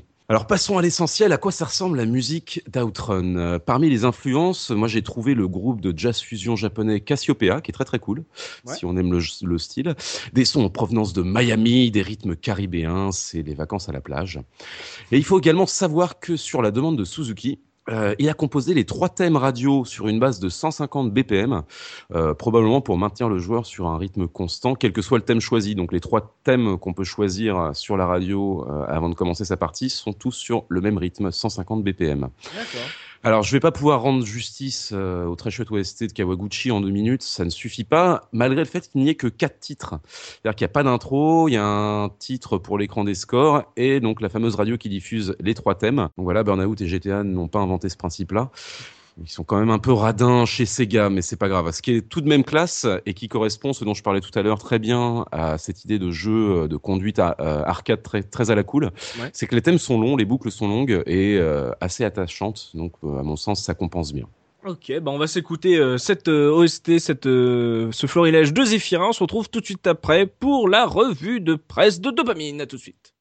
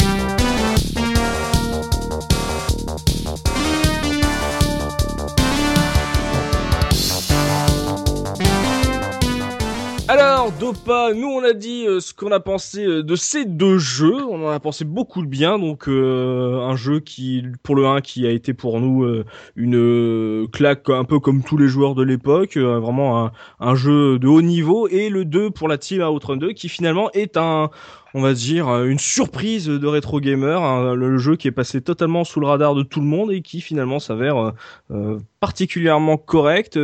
Qu'a pensé la presse à l'époque de Outrun Dopa alors déjà, je vais regrouper un petit peu tout ça par, euh, par machine en rendant euh, au seigneur son, son honneur, puisque c'est Lupin qui a fait la majeure partie du boulot. Moi, j'avais commencé à travailler dessus aussi et je m'étais concentré sur, euh, sur le premier Outrun, donc j'ai pas de revue en fait du 2. On va rester sur le premier avec ses diverses versions portées sur toutes les plateformes. On va commencer par un, un, test sur une machine qui était plutôt rare, c'était même pas l'Amiga 500, c'était un testé, c'était testé sur un Commodore 1200 euh, sur un Commodore, pardon, 2000, un Amiga 2000, euh, dans, un, dans un magazine euh, obscur qui s'appelle Science et Vie Micro à l'époque. Formidable. J'ai connu. j'étais, j'étais même abonné à ce magazine. Sérieux? Ouais, c'est le truc de. moi, c'était le père d'un pote qui était abonné, hein. franchement. Ouais, mais. vieux déjà. C'est parce qu'à l'époque, il y avait la licence Science et Vie, et Science et Vie, c'était vachement sympa, quoi. Bon, après, il y avait Science et Vie Junior et compagnie, le mm. genre de truc auquel les parents t'abonnaient pour se donner bonne conscience. Mais bon. Bref, en tout cas, euh, une version euh, Amiga 2000 qui avait été euh, plutôt bien accueillie parce que les... c'était noté sur 10, il n'y a pas une seule note en dessous de, de, de 7 sur 10. Et on, on y trouve en fait un descriptif qui, qui correspond à absolument tous les tests qu'il y a dans cette revue de presse. C'est-à-dire qu'ils sont, ils sont dans le descriptif, c'est-à-dire qu'ils vont donner euh, à chaque fois les, euh, les caractéristiques de la bande d'arcade, puisque c'est toujours le jeu qui est issu de la bande d'arcade. Ils vont réexpliquer le principe. Alors, expliquer les principes d'Outrun, c'est vite fait, hein, mais à chaque fois, ils vont essayer de broder autour de ça. Mais il n'y a pas de. C'est là que, tu te rends compte quand même que la critique a, a évolué depuis pour ceux qui, qui, décident de creuser un petit peu. T'as absolument rien sur euh, sur les principes de gameplay, sur les avantages et les inconvénients du jeu euh, et, son intérêt profond. Quoi, c'est vraiment juste du, du descriptif. Mmh. Donc euh, cette version Amiga 2000 euh, est considérée comme euh, meilleure que la version ST, évidemment. Ouais. Euh, donc la première sur Atari ST s'était révélée un peu décevante, restant largement inférieure au jeu d'arcade, tu parles. Elle était en fait au niveau de la plupart des programmes équivalents sur ST. Donc les jeux de, de course sur ST à l'époque, euh, effectivement, ça volait pas très haut. Euh, je vais passer directement sur justement une version euh, ST qui a été testée dans Génération 4 pour euh, revenir sur la petite anecdote qu'on avait tout à l'heure, puisqu'il saluait l'excellente idée d'inclure dans son emballage la cassette audio de l'arcade. Cela change des musiques moyennes que nous offre l'Atari ST. Voilà. Donc Eh euh, bah, c'était un- un- une, un- une plus-value apparemment. Oh, C'était bah, c'était original pour l'époque. Il y a, il y a peu de jeux qui avaient euh, qui, qui te livraient comme ça une OST à côté. Mm. Et puis surtout, euh, surtout, de toute façon, tu n'avais jamais la qualité que tu pouvais avoir, même avec une cassette audio en Dolby. Enfin bon, euh, ça, ça, ça allait plutôt bien. Après, effectivement, cette version ST, elle n'a pas été très appréciée, euh, puisqu'on a un des deux, ils ont deux avis. On a un des deux testeurs qui, euh, qui nous dit que les graphismes de la Ferrari l'ont beaucoup déçu, que les voitures concurrentes sont horribles, que les sprites sur le bord de la route sont quelconques, les musiques sont de très bonne facture. Bah, évidemment, il l'a sur cassette. Finalement, Outrun suscite en moi une opinion très partagée. Le plaisir, car il est très agréable à jouer et on retrouve un peu l'ambiance arcade. La déception en raison de la pauvreté des dessins. Les dessins. Maintenant, c'est à vous de juger. Oui, c'est toujours au gars qui a acheté de juger une fois qu'il a dépensé son pognon. Et, euh, et puis après, on note aussi que le, il y a un temps de chargement qui casse un petit peu l'ambiance parce que euh, quand tu arrives à un checkpoint, euh, pour la version disquette, visiblement, euh, le jeu s'arrête pour charger quelques secondes et puis il te faut trois minutes pour lancer le jeu aussi. euh, une fois que tu as décidé de, de démarrer la course, eux, ils trouvent ça un petit peu long. Ouais. J'ai aussi un petit retour sur une version Commodore 64. Ouh, ouh, ouh, ouh, ouh. Ouais, Bon, euh, elle est pas si mal que ça. Hein, on regarde de, de ce que tu peux trouver. euh, notamment, j'ai vu des versions MSX qui étaient catastrophiques. Mais là, sur le C64, en tout cas, d'après ce que tu vois à l'image, c'est pas trop moche. Mais ça doit bouger à deux images secondes. Mais euh, Non, ça reste à peu près. Ça reste à peu près bien. Ouais, ouais, parce que bon, il n'y a pas, il y a pas trop de couleurs non plus, hein, tu vois. mais- Il est fluide, il est fluide. C'est vraiment pas la pire, la version MSX. Les deux versions MSX dont tu parlais sont atroces à côté. Ouais. Alors, je vous lis la, la- la partie fiche technique du, du test. hein. Côté sonore, c'est bon. Les graphismes sont corrects, sans plus, avec des paysages un peu dépouillés. Il y a trois, il y a trois sapins sur le Non, mais il côté. n'y a quoi. pas grand chose. L'animation est bonne, entre parenthèses, ce qui n'est pas le cas de la version CPC, on y reviendra plus tard. L'intérêt du jeu réside peut-être dans la difficulté à franchir les différents niveaux, ce qui ménage un certain suspense avant de découvrir d'autres portions de circuit. Mais n'est-ce pas un peu frustrant Surtout quand tu as besoin de, de charger pendant des plombes? Donc la version euh, CPC, on, on y passe, hein, euh, qui est, euh, quand tu vois des images statiques, en tout cas sur l'écran de départ de Outrun, tu te dis punaise, ils se sont bien débrouillés. En fait, c'est un écran statique et quand tu lances le jeu, euh, c'est absolument immonde derrière. hein. Si nous avons parlé du jeu d'arcade tout au long de ce banc d'essai, c'est tout simplement pour faire découvrir le vrai Outrun à ceux qui ne le connaîtraient pas encore. Donc tu vois, ils se sont pas foulés, ils l'ont même pas testé en fait. La version Amstrad est très décevante. Si le principe reste le même, les caractéristiques principales du jeu sont absentes, la rapidité et la sonorisation. En effet, même à la vitesse maximum, les déplacements sont saccadés et lents. Quant à la sonorisation, elle est quasi inexistante. Mis à part la cassette audio livrée avec le programme et contenant la musique originale, seuls quelques pseudo-crissements de pneus viennent ponctuer le jeu. On savait que l'Amstrad ne pourrait pas soutenir la comparaison avec la machine de café, mais tout de même. Voilà. Alors je passe durs. Ouais, ils sont, ils sont durs, mais je pense qu'ils sont assez justes. hein. Ah non, non, ils- ah non, mais elle est, elle est, elle est plus honteuse. Hein. Quand t'as Clairement. deux personnes à deux, quand, ils sont deux pour le faire, hein, Ouais. dans une cave. Voilà, c'est ça. On va s'arrêter sur la version CPC. On a compris qu'elle était jetée euh, par la fenêtre, et puis le 6128 ne fera pas beaucoup mieux euh, en version disquette. Pour euh, aller vers une version qui elle était beaucoup plus intéressante apparemment, c'est la version Game Gear. D'accord. Ah, elle, est, elle est Euh, honnête, elle est honnête. Ouais, qui, est- qui est honnête Ouais. apparemment, hein, euh, où je vous relate l'avis de Console Plus euh, d'une de novembre 91, donc là on est déjà quelques années plus tard. Outrun est plus axé arcade que simulation, ainsi si vous dérapez dans un virage, un bon coup de frein réglera le problème, ce que je vous déconseille dans la réalité. Les décors sont diversifiés d'une étape à l'autre, et l'animation se révèle fluide pour cette machine. La jouabilité n'est jamais prise en défaut, votre véhicule réagissant au quart de tour, la musique est excellente, mais les bruitages d'action trop rares. Le jeu à deux, et c'est surtout ça la grosse euh, nouveauté, moi je savais même pas ça en fait, j'ai découvert avec ces tests, le jeu à deux apporte un plus euh, supplémentaire, Oui, si tu m'étonnes, un plus supplémentaire, jolie formule. Euh, une bonne petite course. Et effectivement, dans la, la, review qui revient un petit peu plus tard dans, dans Console Plus, puisqu'il a dû être testé en version japonaise, puis ensuite dans la version officielle européenne, ils ajoutent que c'est vraiment le, le, gros point positif de cette version, c'est qu'en reliant deux consoles, on pouvait faire la course contre, contre ses potes. Ah. Ça, je trouve ça, je trouve vraiment très sympa, quoi. Mm. Mmh. comme, euh, place... comme en général, euh, t'étais le seul de ta classe à avoir la Game Gear. Euh... et puis à il deux, il fallait aussi à chaque fois. Ouais, à deux, il fallait. ouais, c'est ça, c'est ça surtout. Il fallait surtout avoir un, un, sac à dos avec que des piles dedans et puis tu te faisais les muscles, quoi. Vous avez, vous y aviez joué vous à cette version Game Gear? Jamais. D'accord. Parce que sur les autres, euh, sur les autres tests, joystick, euh, eux, avec notre cher euh, JM Destroy National, avait mis une note de 79%. Je pense qu'il l'avait, il l'avait testé un peu plus, de façon un peu plus approfondie. D'ailleurs, c'est marrant parce que Destroy, c'est celui qui a testé toutes les versions dans Joypad à chaque fois. Le pauvre. Je sais qu'ils étaient pas très contents, enfin pas très contents, pas très nombreux forcément dans la rédac, mais il s'est tapé plusieurs fois le même test, donc il a dû faire un exercice de style pour raconter euh, plusieurs fois la même chose. Euh, et là sur cette version Game Gear, lui encore euh, rajoute que euh, il reconnaît que Outrun reste un bon jeu malgré ses, ses défauts. Et effectivement, il, est, il, a noté aussi qu'il était trop facile, et surtout parce qu'il peut être joué à deux. Là, ils avaient marqué euh, de gros points. Ensuite, on va passer à la version, la, le premier portage qui a été fait en fait en version console, c'était sur Master System. Il était très honorable. Et, euh, et là, euh, j'ai découvert qu'il existait une version Outrun 3D. Ah bah oui, oui Soubi, si tu nous écoutes, euh, on y a voilà. déjà joué chez Soubi. Ouais, ben bah, moi j'ai complètement. Euh... Il est pas, pas honteux hein, en 3D. Hein. Euh, c'est apparemment ce que dit effectivement le, le magazine Micro News. Hein. Euh, vous allez prendre, vous allez en prendre plein les mirettes, car suprême raffinement, le jeu est en 3D. Branchez vos lunettes 3D sur la console, ajustez-les et en avant, plein pot pour la troisième dimension.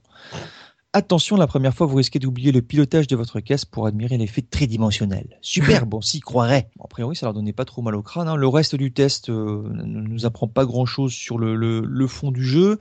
Mm. Ensuite, on passe à la version 16 bits. Hein. On va aller sur, euh, sur Mega Drive avec le test de, euh, de Joypad. Et euh, donc, comme je vous le disais, hein, c'est JM Destroy qui a beaucoup aimé ouais. Cette conversion avec une note globale de 90%. Bien. Donc, elle, est, elle, est, très très bien cette version Mega Drive. Ouais. Je pense ouais, que bah, c'est la meilleure conversion. Ouais. ouais. Euh, on en reparlera peut-être après. Je pense que c'est euh, la meilleure vraie conversion d'époque. Après, euh, pour moi, il y a eu la Saturn, mais c'est pas une vraie conversion, c'est une émulation. C'est autre chose. Bon, alors il reproche que les qu'il est un petit peu déçu parce que c'est moins speed et moins entraînant, mais forcément, hein, il a fallu qu'il fasse avec les limitations de la Mega Drive. Euh, le même GM Destroy, comme je vous le disais tout à l'heure, a dû le retester en version européenne ensuite. D'ailleurs, je pense que c'est un jeu qui valait beaucoup mieux jouer en 60, en 60 qu'en 50 Hz. Bien sûr. Il a changé pas mal de choses. Hein. Toujours une note de 90%, je vais pas revenir dessus. Euh, et puis le test de euh, donc sur Player One qui a été fait par euh, notre crevette nationale, donc Cyril Drevet, euh, nous dit bref, quand on le compare avec la classe de Super Monaco GP, on est déçu que les concepteurs ne se soient pas plus appliqués sur un titre si glorieux. Euh, mais enfin, ça reste quand même la meilleure version familiale d'Outrun. Donc, il avait été un petit peu déçu parce que ça allait pas aussi vite. Et c'est vrai que Super Monaco GP, c'était un jeu qui était aussi, qui était euh, très bon, bon, au niveau de sa fluidité. Mais je pense qu'il n'avait pas la complexité et la diversité d'Outrun. Et ils l'ont un petit peu, un petit peu sabré hein, pour un, pour la note. Il a eu qu'un 75% dans Player ah, One. Et on va passer à la version NEC avec un tout petit test dans un Génération 4. Euh, sur les versions micro, il fallait attendre un temps fou avant que le jeu ne soit chargé. Et là, c'est immédiat. Bah, tu m'étonnes, avec les U-cards, ça allait super vite. Et euh, il, il l'encense, donc ça, j'avais juste voulu relever le truc euh, qu'évidemment sur, euh, sur U-cards, ça allait plus vite que, mm. que, sur les PC. Et sur la PC Engine, donc on a 89% dans joystick. D'accord. Lorsqu'on connaît bien la version arcade, on est étonné de voir comment les programmeurs de NEC Avenue ont réalisé cette conversion. Absolument tous les détails sont présents. On retrouve ici à peu près toutes les sensations qui ont fait de ce jeu la légende qu'il est devenu par la suite. Dans les virages notamment, la Testarossa répond à merveille aux ordres que vous lui donnez par le biais du joystick. Même si le défilement de l'écran ne s'effectue pas à la même cadence et si les bas-côtés ne sont pas aussi fournis, Outrun est une brillante adaptation au même titre qu'Afterburner 2 qui était également parfaitement exécuté. Et puis ce sera tout pour, euh, pour cette revue de presse. C'est pour moi, euh, si aujourd'hui je devais jouer à, euh, un Outrun sur une console vintage, je tricherais un petit peu parce que je prendrais la version Saturn qui est une émulation en fait tout simplement de la borne d'arcade. Ouais. Mais justement, avant de passer aux anecdotes, euh, tour de table, Zephy, toi, tu, tu conseillerais quel euh, portage, toi, euh, de, du premier Outrun? Je vais faire super court, je dirais exactement ce qu'a dit Dopamine, version Saturn, ou même mieux encore, tu prends une, une émulation parfaite du jeu dans Shenmue, ou je ne sais quel autre titre à partir des générations euh, 128 bits. Dès que le jeu est dans une compilation, bah, a priori, c'est une émulation de la version arcade si l'émulation est, euh, est proprement euh, intégrée dans la galette. A priori, ça tourne, euh, c'est impeccable. Sinon, émulation. Mais les portages, voilà, pour les nostalgiques, la version PC Engine ou Mega Drive. Voilà. D'accord, mais privilégier les jeux qui sont vraiment euh, émulation euh, grave. la, la bande d'origine. Tosmo, toi? Bah alors moi, euh, pour préciser euh, sur euh, Zef, euh, la version qui est dans Shenmue est une version un petit peu améliorée, on va dire. Ah, d'accord, je me souvenais pas de ça. Si si, elle est un petit peu améliorée graphiquement. Sinon, ça reste ça reste le même jeu. Et qui c'est pour moi c'est le meilleur portage. Et après bon bah euh, sinon euh, Mega Drive parce que sinon bah émulation Saturn. euh, oui, mais euh, pour rester sur une console, on va dire de Monsieur Tout le Monde euh, de salon, la, la Mega Drive est très très très bien. Et, euh, Looping, euh, Mika, vous, vous avez des préférences sur les- vos révisions vous, avez, vous êtes resté sur quelle version? Moi, euh, je... la Mega Drive. J'ai trouvé que c'était un très bon portage, donc euh, moi je conseillerais celle-là. Mika? Bah, Amstrad, hein, comme d'habitude. Alors, euh, pareil, euh, bah, j'ai fait vraiment le tour de toutes les versions. La PC Engine est vraiment pas mal. Mais euh, celle qui a retenu, on va dire, mon attention, parce que je connaissais pas trop les autres versions, c'est vraiment celle euh, sur Mega Drive oui, également. Bah, bon, Visuellement, elle, elle plaît bien Ouais, cette ouais. version Mega Ouais, Drive. elle et- Non, elle est très très très bien. ouais. Elle passe très bien, hein, honnêtement. Mm. Et euh, sinon, donc avant, juste avant les anecdotes, euh, Outrun 2 sur jeuxvideo.com, il a eu 16 sur 20, ce qui est euh, très élevé pour euh, ce jeu de ce style euh, à l'époque où il est sorti. Donc euh, visiblement, ça a été aussi une bonne surprise pour eux. Euh, anecdote, on va passer aux anecdotes du Papa Looping, histoire de voir si on a oublié des choses, s'il y a des trucs un peu croustillants à savoir sur ce sur cette série Looping. Ouais, alors bon, déjà on va on va, on va reparler de la version euh, Amstrad, mais pour euh, cette fois du bien. Euh, En fait, euh, j'ai recherché un peu et ben, il y a un gars qui bosse depuis 2012 euh, sur un, un remake Amstrad CPC. Donc il a un site internet qui s'appelle outruncpc.free.fr et euh, il bosse toujours dessus. Il a, il y a une démo euh, qui est téléchargeable, qui a un exe Windows, donc vous pouvez euh, le- l'essayer. Et euh, il a fait une dernière mise à jour en 2015. Et vraiment chapeau bas au gars parce que moi j'ai essayé la démo et euh, bon on n'est pas on n'est pas euh, proche de l'arcade mais on s'approche d'une version un peu PC Engine. Ouais Donc euh, par rapport à ce qu'on ce qu'on avait eu euh, voilà et ce qui est marrant c'est donc c'est un français et euh, ce qui est marrant c'est que hum, j'ai lu un peu ce qu'il disait et, et il disait justement qu'à l'époque il avait été tellement déçu de cette version qu'il a dit je vais bosser je vais en plus il le dit il- je mettrai le temps mais je ferai ce remake sur Amstrad donc chapeau bas mon gars parce que c'est en train de faire du, sap- du super boulot quoi. Je me permets, j'ai- là en parallèle, je viens de jeter un petit coup d'œil. C'est hallucinant. C'est là, je suis, suis Quoi. Il a mis la musique, euh, Ouais, il a intégré ouais. la musique. Donc voilà, je je on mettra le lien Ah bah, c'est pas du tout la version Amstrad que j'ai connue. hein, Ah bah clairement. non, clairement pas. Donc euh, voilà. Alors après, euh, nous c'est vrai qu'on a abordé donc le 1 et le 2, mais il y a eu plein de spin-off entre temps. Il n'y a pas eu que, que ces jeux-là à Outrun. Donc je voudrais les nommer rapidement. Donc on a eu Turbo Outrun qui a été euh, très connu sur micro. Je pense qu'on y a on y a tous un peu joué. Hein, je crois que c'était le 2. Enfin, Bah, euh, en vrai, c'est le 2, euh, non Oui, c'est la première suite officielle, on va dire. de- Voilà, mais voilà, mais ça Ouais, pas ouais. Outrun. Si tu comptes pas Outrun 3D, oui.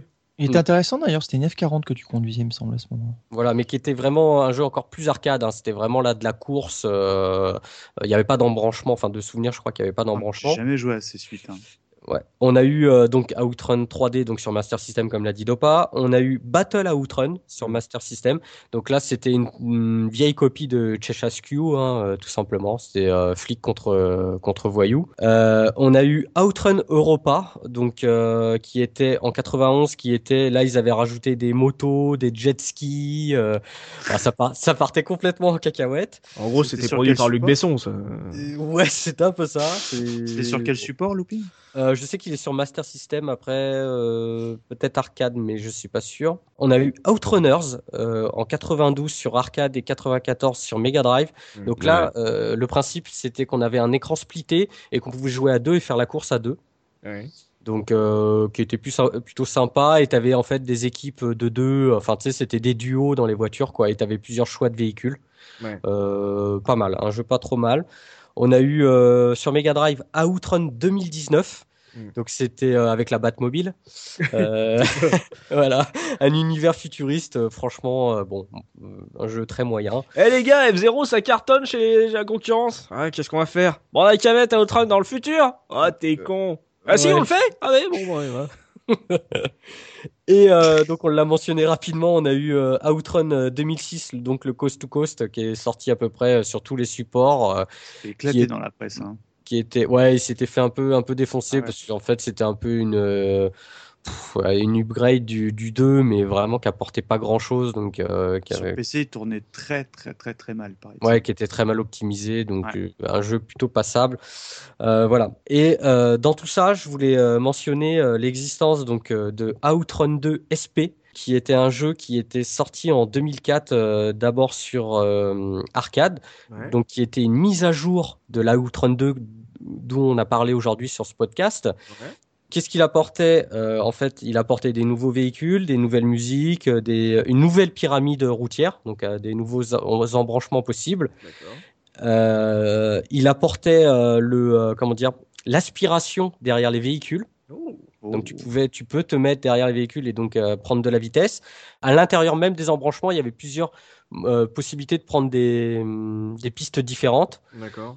Euh, voilà. Alors, ce qu'il faut savoir, c'est que ce jeu-là, euh, bizarrement, il est, cet upgrade n'est jamais sorti sur euh, Xbox, mais par contre, il, est, il existe sur PS2 Ouais. et euh, sur PS2 uniquement au Japon. Donc, il s'appelle euh, Outrun 2 euh, SP Special Tour. Euh, donc voilà, donc on peut le trouver. euh, Enfin, on peut le trouver. J'ai fait, mes- j'ai fait petites recherches parce que c'est un jeu Paradise, machin. voilà. Non, mais c'est un jeu, c'est un jeu très rare. Et donc, je vous ai trouvé les cotes. Le dernier exemplaire qui s'est vendu sur eBay vaut- est parti à 82 euros. Quand même. hein. Et euh, les offres en moyenne sont à plus de 100 euros hein, pour la galette. Donc voilà. Et il y a même un mec qui le vend 526 euros. hein. On reviendra pas là-dessus. Donc voilà. Mais euh, moi, j'ai pu l'essayer et euh, bah, c'est vraiment pas mal. Par contre, Est-ce que tu as une version euh, oui, bah vous, Ah bah oui, bah, c'est lui qui l'a acheté à 85 euros. Ça. Voilà, c'est ça. Et euh, donc il est euh, donc il est très bien. Par contre, il est tout en japonais, mais bon, voilà. Ah, ça va être euh, difficile à comprendre le scénario. hein. Ouais. enfin, bon. Non, mais disons que quand tu vas dans le mode défi, dans le mode arcade, ça va, mais dans le mode défi, c'est un peu compliqué. Mais C'est pas bon, faux. et en tout cas, voilà, il apporte des petits plus.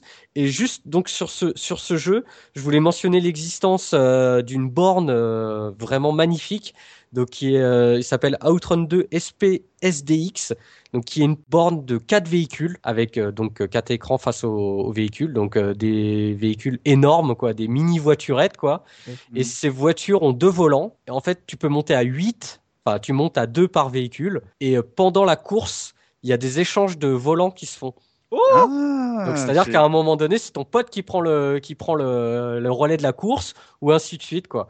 Et, euh, et tu sais, c'est ces bornes où tu as, comment dire, tu des caméras qui filment les joueurs Oui, et en haut, tu as un grand écran et tu vois les, les têtes des gens qui sont en train de jouer avec, bien sûr, les véhicules montés sur vérin. euh, Oh là voilà, la, borne ultime de Outrun, quoi. Extraordinaire ce truc là. Ah Il ouais. pas en avoir beaucoup. Non, bah écoute, je sais pas. En tout cas, je sais pas s'il en existe en France, mais bon. euh, Si tu la récupères pour la mettre dans ton garage, j'espère que ton garage est assez grand quoi.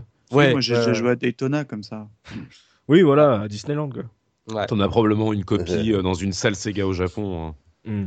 au moins. Ouais, ça va être très bon à jouer ça. Ah, avec des potes, ça doit être énorme. C'est clair. Donc voilà. Est-ce que je pourrais euh, rajouter deux, trois petits trucs? Oui, vas-y.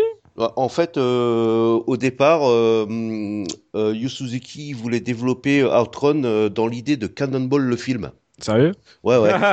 ouais, ouais. Et euh, bon, comme les paysages étaient euh, pas terribles pour lui, ce qui s'est ce qui, ce qui s'est dit, c'est fait, euh, il s'est fait un road trip en Europe et il a il a pris des photos pour euh, justement euh, développer l'univers graphique du du, du Outrun arcade. L'excuse du japonais qui veut se faire payer les vacances par Entre autres. Et puis bah pour la petite anecdote sur la version Dreamcast, euh, donc en fait dans Shenmue 2, il y a plusieurs jeux d'arcade, Afterburner, Outrun, etc. On peut les retrouver dans une compile uniquement sortie au Japon Mhm. euh, qui s'appelle Extrêmement cher. entre extrêmement cher Ah ouais, ouais. et, et très très rare qui s'appelle Yu Suzuki Gameworks Volume 1 qui comprend donc Outrun, Power Drift, Afterburner 2, euh, c'est quoi encore d'autres Space Harrier et le dernier, je sais plus. Il y en a, il y en a un cinquième, il y en a cinq en fait.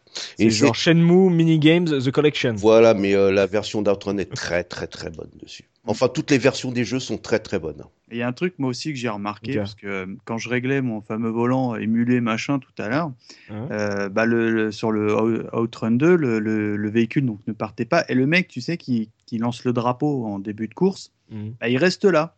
Et en fait, si tu bouges pas du tout, et ben au bout d'un moment, il se, il se met à danser. Le type, il fait des pas de danse et tout. Il fait du moonwalk. Il Ouais, du moonwalk. exactement. Il Mm. fait du Mm. moonwalk. Bon, enfin, ça, Ouais. ça sert à rien, mais c'est mignon. C'est très drôle ça. Et euh, Looping m'a passé aussi un, un- un code, des codes de triche, parce que tu peux complètement ouvrir le jeu. Et dans ces codes-là, tu as des codes, enfin, pas un code secret, mais un code pour débloquer le, le, le Outrun version arcade sur le, la version Sur le Xbox. Oui, oui. D'accord, les ouais. dedans. Ouais. Il est dedans. C'est cool ça. T'as même les, euh, tu peux euh, débloquer euh, dans le mode défi les musiques du 1. Donc tu peux faire les courses de- du 2 avec les musiques du 1. Ah, ça c'est fun ça. C'est excellent. Bon, on va pouvoir parler euh, pognon maintenant avec euh, Michael Otwix qui va nous dire combien ça coûte si on a envie de se refaire le jeu. Alors, je vous ai fait l'intégralité de toutes les versions, dans, en loose, en pas loose, donc on repart sur un podcast de 2h30. Non, évidemment, alors j'ai retenu trois versions. La- on va dire les versions étalons, qui selon moi sont euh, la version Mega Drive, et pour faire plaisir à notre ami Zéphirin, la version PC Engine. Ouais. Et enfin, euh, on va parler évidemment de Outrun 2 sur Xbox. Mais t'as pas Alors, regardé combien ça coûtait une borne? Non, non j'ai pas voulu me faire du mal, mais ça doit coûter une blinde. Sur Vérin. Euh, alors en gros, euh, sur Mega Drive, bon, il y a pas mal de versions loose, il y a pas mal de versions un peu cracra où il te dit c'est nickel, mais le, le- ça- il te marque ça a juste pris l'humidité. Bah tu regardes le truc, tu dis moi je l'achète pas. Et il faut savoir qu'en complet, je l'ai trouvé autour d'une quinzaine d'euros. C'est plutôt raisonnable. Ouais, je- moi je m'attendais à des 45-50 euros, tu vois. En revanche, sur PC Engine, déjà il y a très très peu d'exemplaires et la plupart du temps elles viennent pratiquement toutes, en tout cas j'en ai pas trouvé en France, euh, du, du Japon. Et en moyenne, euh, enfin en moyenne dans les très peu de trucs que j'ai trouvé, moi c'était on parlait d'un truc autour de 60 euros. Bon après euh, venant du Japon, euh, je parle même pas de loose ou quoi, c'est évident qu'il est complet. hein. Hmm.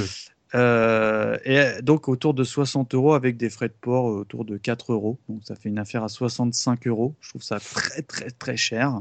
Après dès que c'est PC Engine c'est coté. Hein, Ouais, voilà. Ouais, ça. Hmm. Et euh, Outrun 2, je l'ai pas dit, mais moi je l'avais acheté à une broc parce que je l'avais payé un, 1 ou 2 euros, tu vois. Et euh, je, ça m'a pas trop étonné, mais c'est un jeu qui cote pas beaucoup. Parce Ah ouais? que euh, si vous payez euh, Non. 10 euros, c'est le bout du monde. Euh, Oh, moi, les j'ai- gars, alors, moi, sautez j'ai- dessus, hein. moi, j'ai- moi, j'ai regardé sur Easy Cash tout à l'heure en ligne. Il est à Ouais. 3,99. Ah bah tu vois, ah bah j'ai pas, euh, tu je regarde sur les trois sites, euh, on va dire la, classiques, mais ouais, enfin, faut vraiment pas le payer. Enfin, en tout cas, moi, pour moi, je serais prêt à les mettre ces 10 euros parce que c'est vraiment un jeu que j'adore, mais il faut, faut, faut savoir qu'il code vraiment rien du tout, quoi. Ah bah foncez Non, mais les gars. hein. Si Sauf- vous avez une Xbox, euh, il faut, faut acheter ce jeu, c'est obligatoire. Quoi. C'est Et clair. euh, je vais m'adresser, tiens, bah, à Tosmo, tiens, euh, parce que j'ai quand même un petit prix de l'escroc. euh, pour une version japonaise sous blister de Outrun 2, que Ouais. je te demanderai le prix de l'escroc et pas le prix que tu serais pas à mettre. Le prix de l'escroc sur Le une- prix de l'escroc, c'est un Outrun 2 sous Sur blister. Un jeu Japon. Xbox japonais. Pff, pff, ah, le mec, il va vouloir 150 euros. Oh, je t'aide, je t'aide, livraison gratuite. Allez, 160 alors. Là, t'es complètement en dessous parce qu'il faudra que tu débourses un 200 euros et 45 Ah, centimes. non, Ça doit être le- la conversion, je pense. Bah, il- Pour une version avec un petit plastique. Voilà. Ouais, mais vu que c'est japonais, les jeux Xbox japonais ils doivent pas être nombreux, à mon avis. bon, après- ça reste euh, euh, du. Enfin, bon. Ça reste à Bah, Outrun c'est 2, extrêmement cher, hein, euh, quoi qu'il se passe, hein, on est d'accord. Voilà. Oh là là, bon bah version japonaise totalement dingue, donc un bon prix de l'escroc et euh, ouais version le la Outrun 2 code que dalle. Et comme on peut voir euh, les caseurs l'ont aimé, euh, jeuxvideo.com euh, l'a très bien noté. Donc euh, si vous avez une Xbox One ou euh, si vous avez une Xbox 360 d'après Ah, Michael ouais, Twix, ouais. Ah, ouais, euh, c'est la version ça marche bien. ultime hein, pour moi. Mm, Ouais. Voilà, bah foncez, le jeu, euh, voilà, il, il, il vaut pas grand chose et vous allez passer un bon moment si vous aimez euh, Outrun 1, premier du nom, euh, visiblement, c'est une, un bon remake suite, euh, il est très respectueux, il est très fun à jouer, il est tout aussi beauf euh, comme l'a dit Zephyr, donc euh, n'hésitez pas, celui-là il code que dalle, donc euh, foncez. Euh, donc voilà, euh, ça c'était notre duo, notre notre versus sur le euh, entre Outrun 1 et Outrun 2. C'était voilà euh, d'un côté un jeu euh, totalement euh, on va dire révolutionnaire, techniquement incroyable pour l'époque, euh, une grosse baffe pour tout le monde et un, un deuxième euh, opus qui est arrivé euh, plus de 13 ans plus tard et qui qui est passé totalement sous le radar et pourtant qui est très bien noté, qui donc est totalement sous-estimé. Euh, voilà, ça c'est pour ça qu'on avait envie de parler de celui-là, euh, donc euh, du 1 qui est très connu, mais aussi voilà du 2 que peu de gens connaissent et qui est pourtant très très très bon. Donc c'est là-dessus que se termine ce podcast consacré à Outrun 1 et 2 et vous pouvez bien sûr poursuivre la discussion avec nous dans les commentaires sur la case rétro.fr. On vous y attend. Voilà, dites-nous sur quelle version vous avez fait le 1 et si justement vous vous êtes passé à côté du 2 ou si vous attendiez, si vous l'avez eu le 2 à l'époque et que vous essayez de, de faire jouer vos potes à, ce jeu euh, méconnu. Donc euh, merci à tous mes chroniqueurs d'avoir participé à cette émission et merci à vous, chers auditeurs, de nous avoir suivis. On espère que vous avez passé un bon moment et qu'on aura euh, qu'on aura su vous donner envie de voilà de vous refaire une petite partie. on se donne rendez-vous dans 15 jours pour un nouveau podcast de la case rétro. D'ici là, n'hésitez pas à vous abonner à notre chaîne iTunes pour ne pas rater nos prochaines émissions et si vous nous laissez une note et un petit commentaire, bah, ça sera super sympa. Et n'oubliez pas notre slogan, le rétro gaming est l'avenir des consoles next gen. Salut, salut. Salut. À très bientôt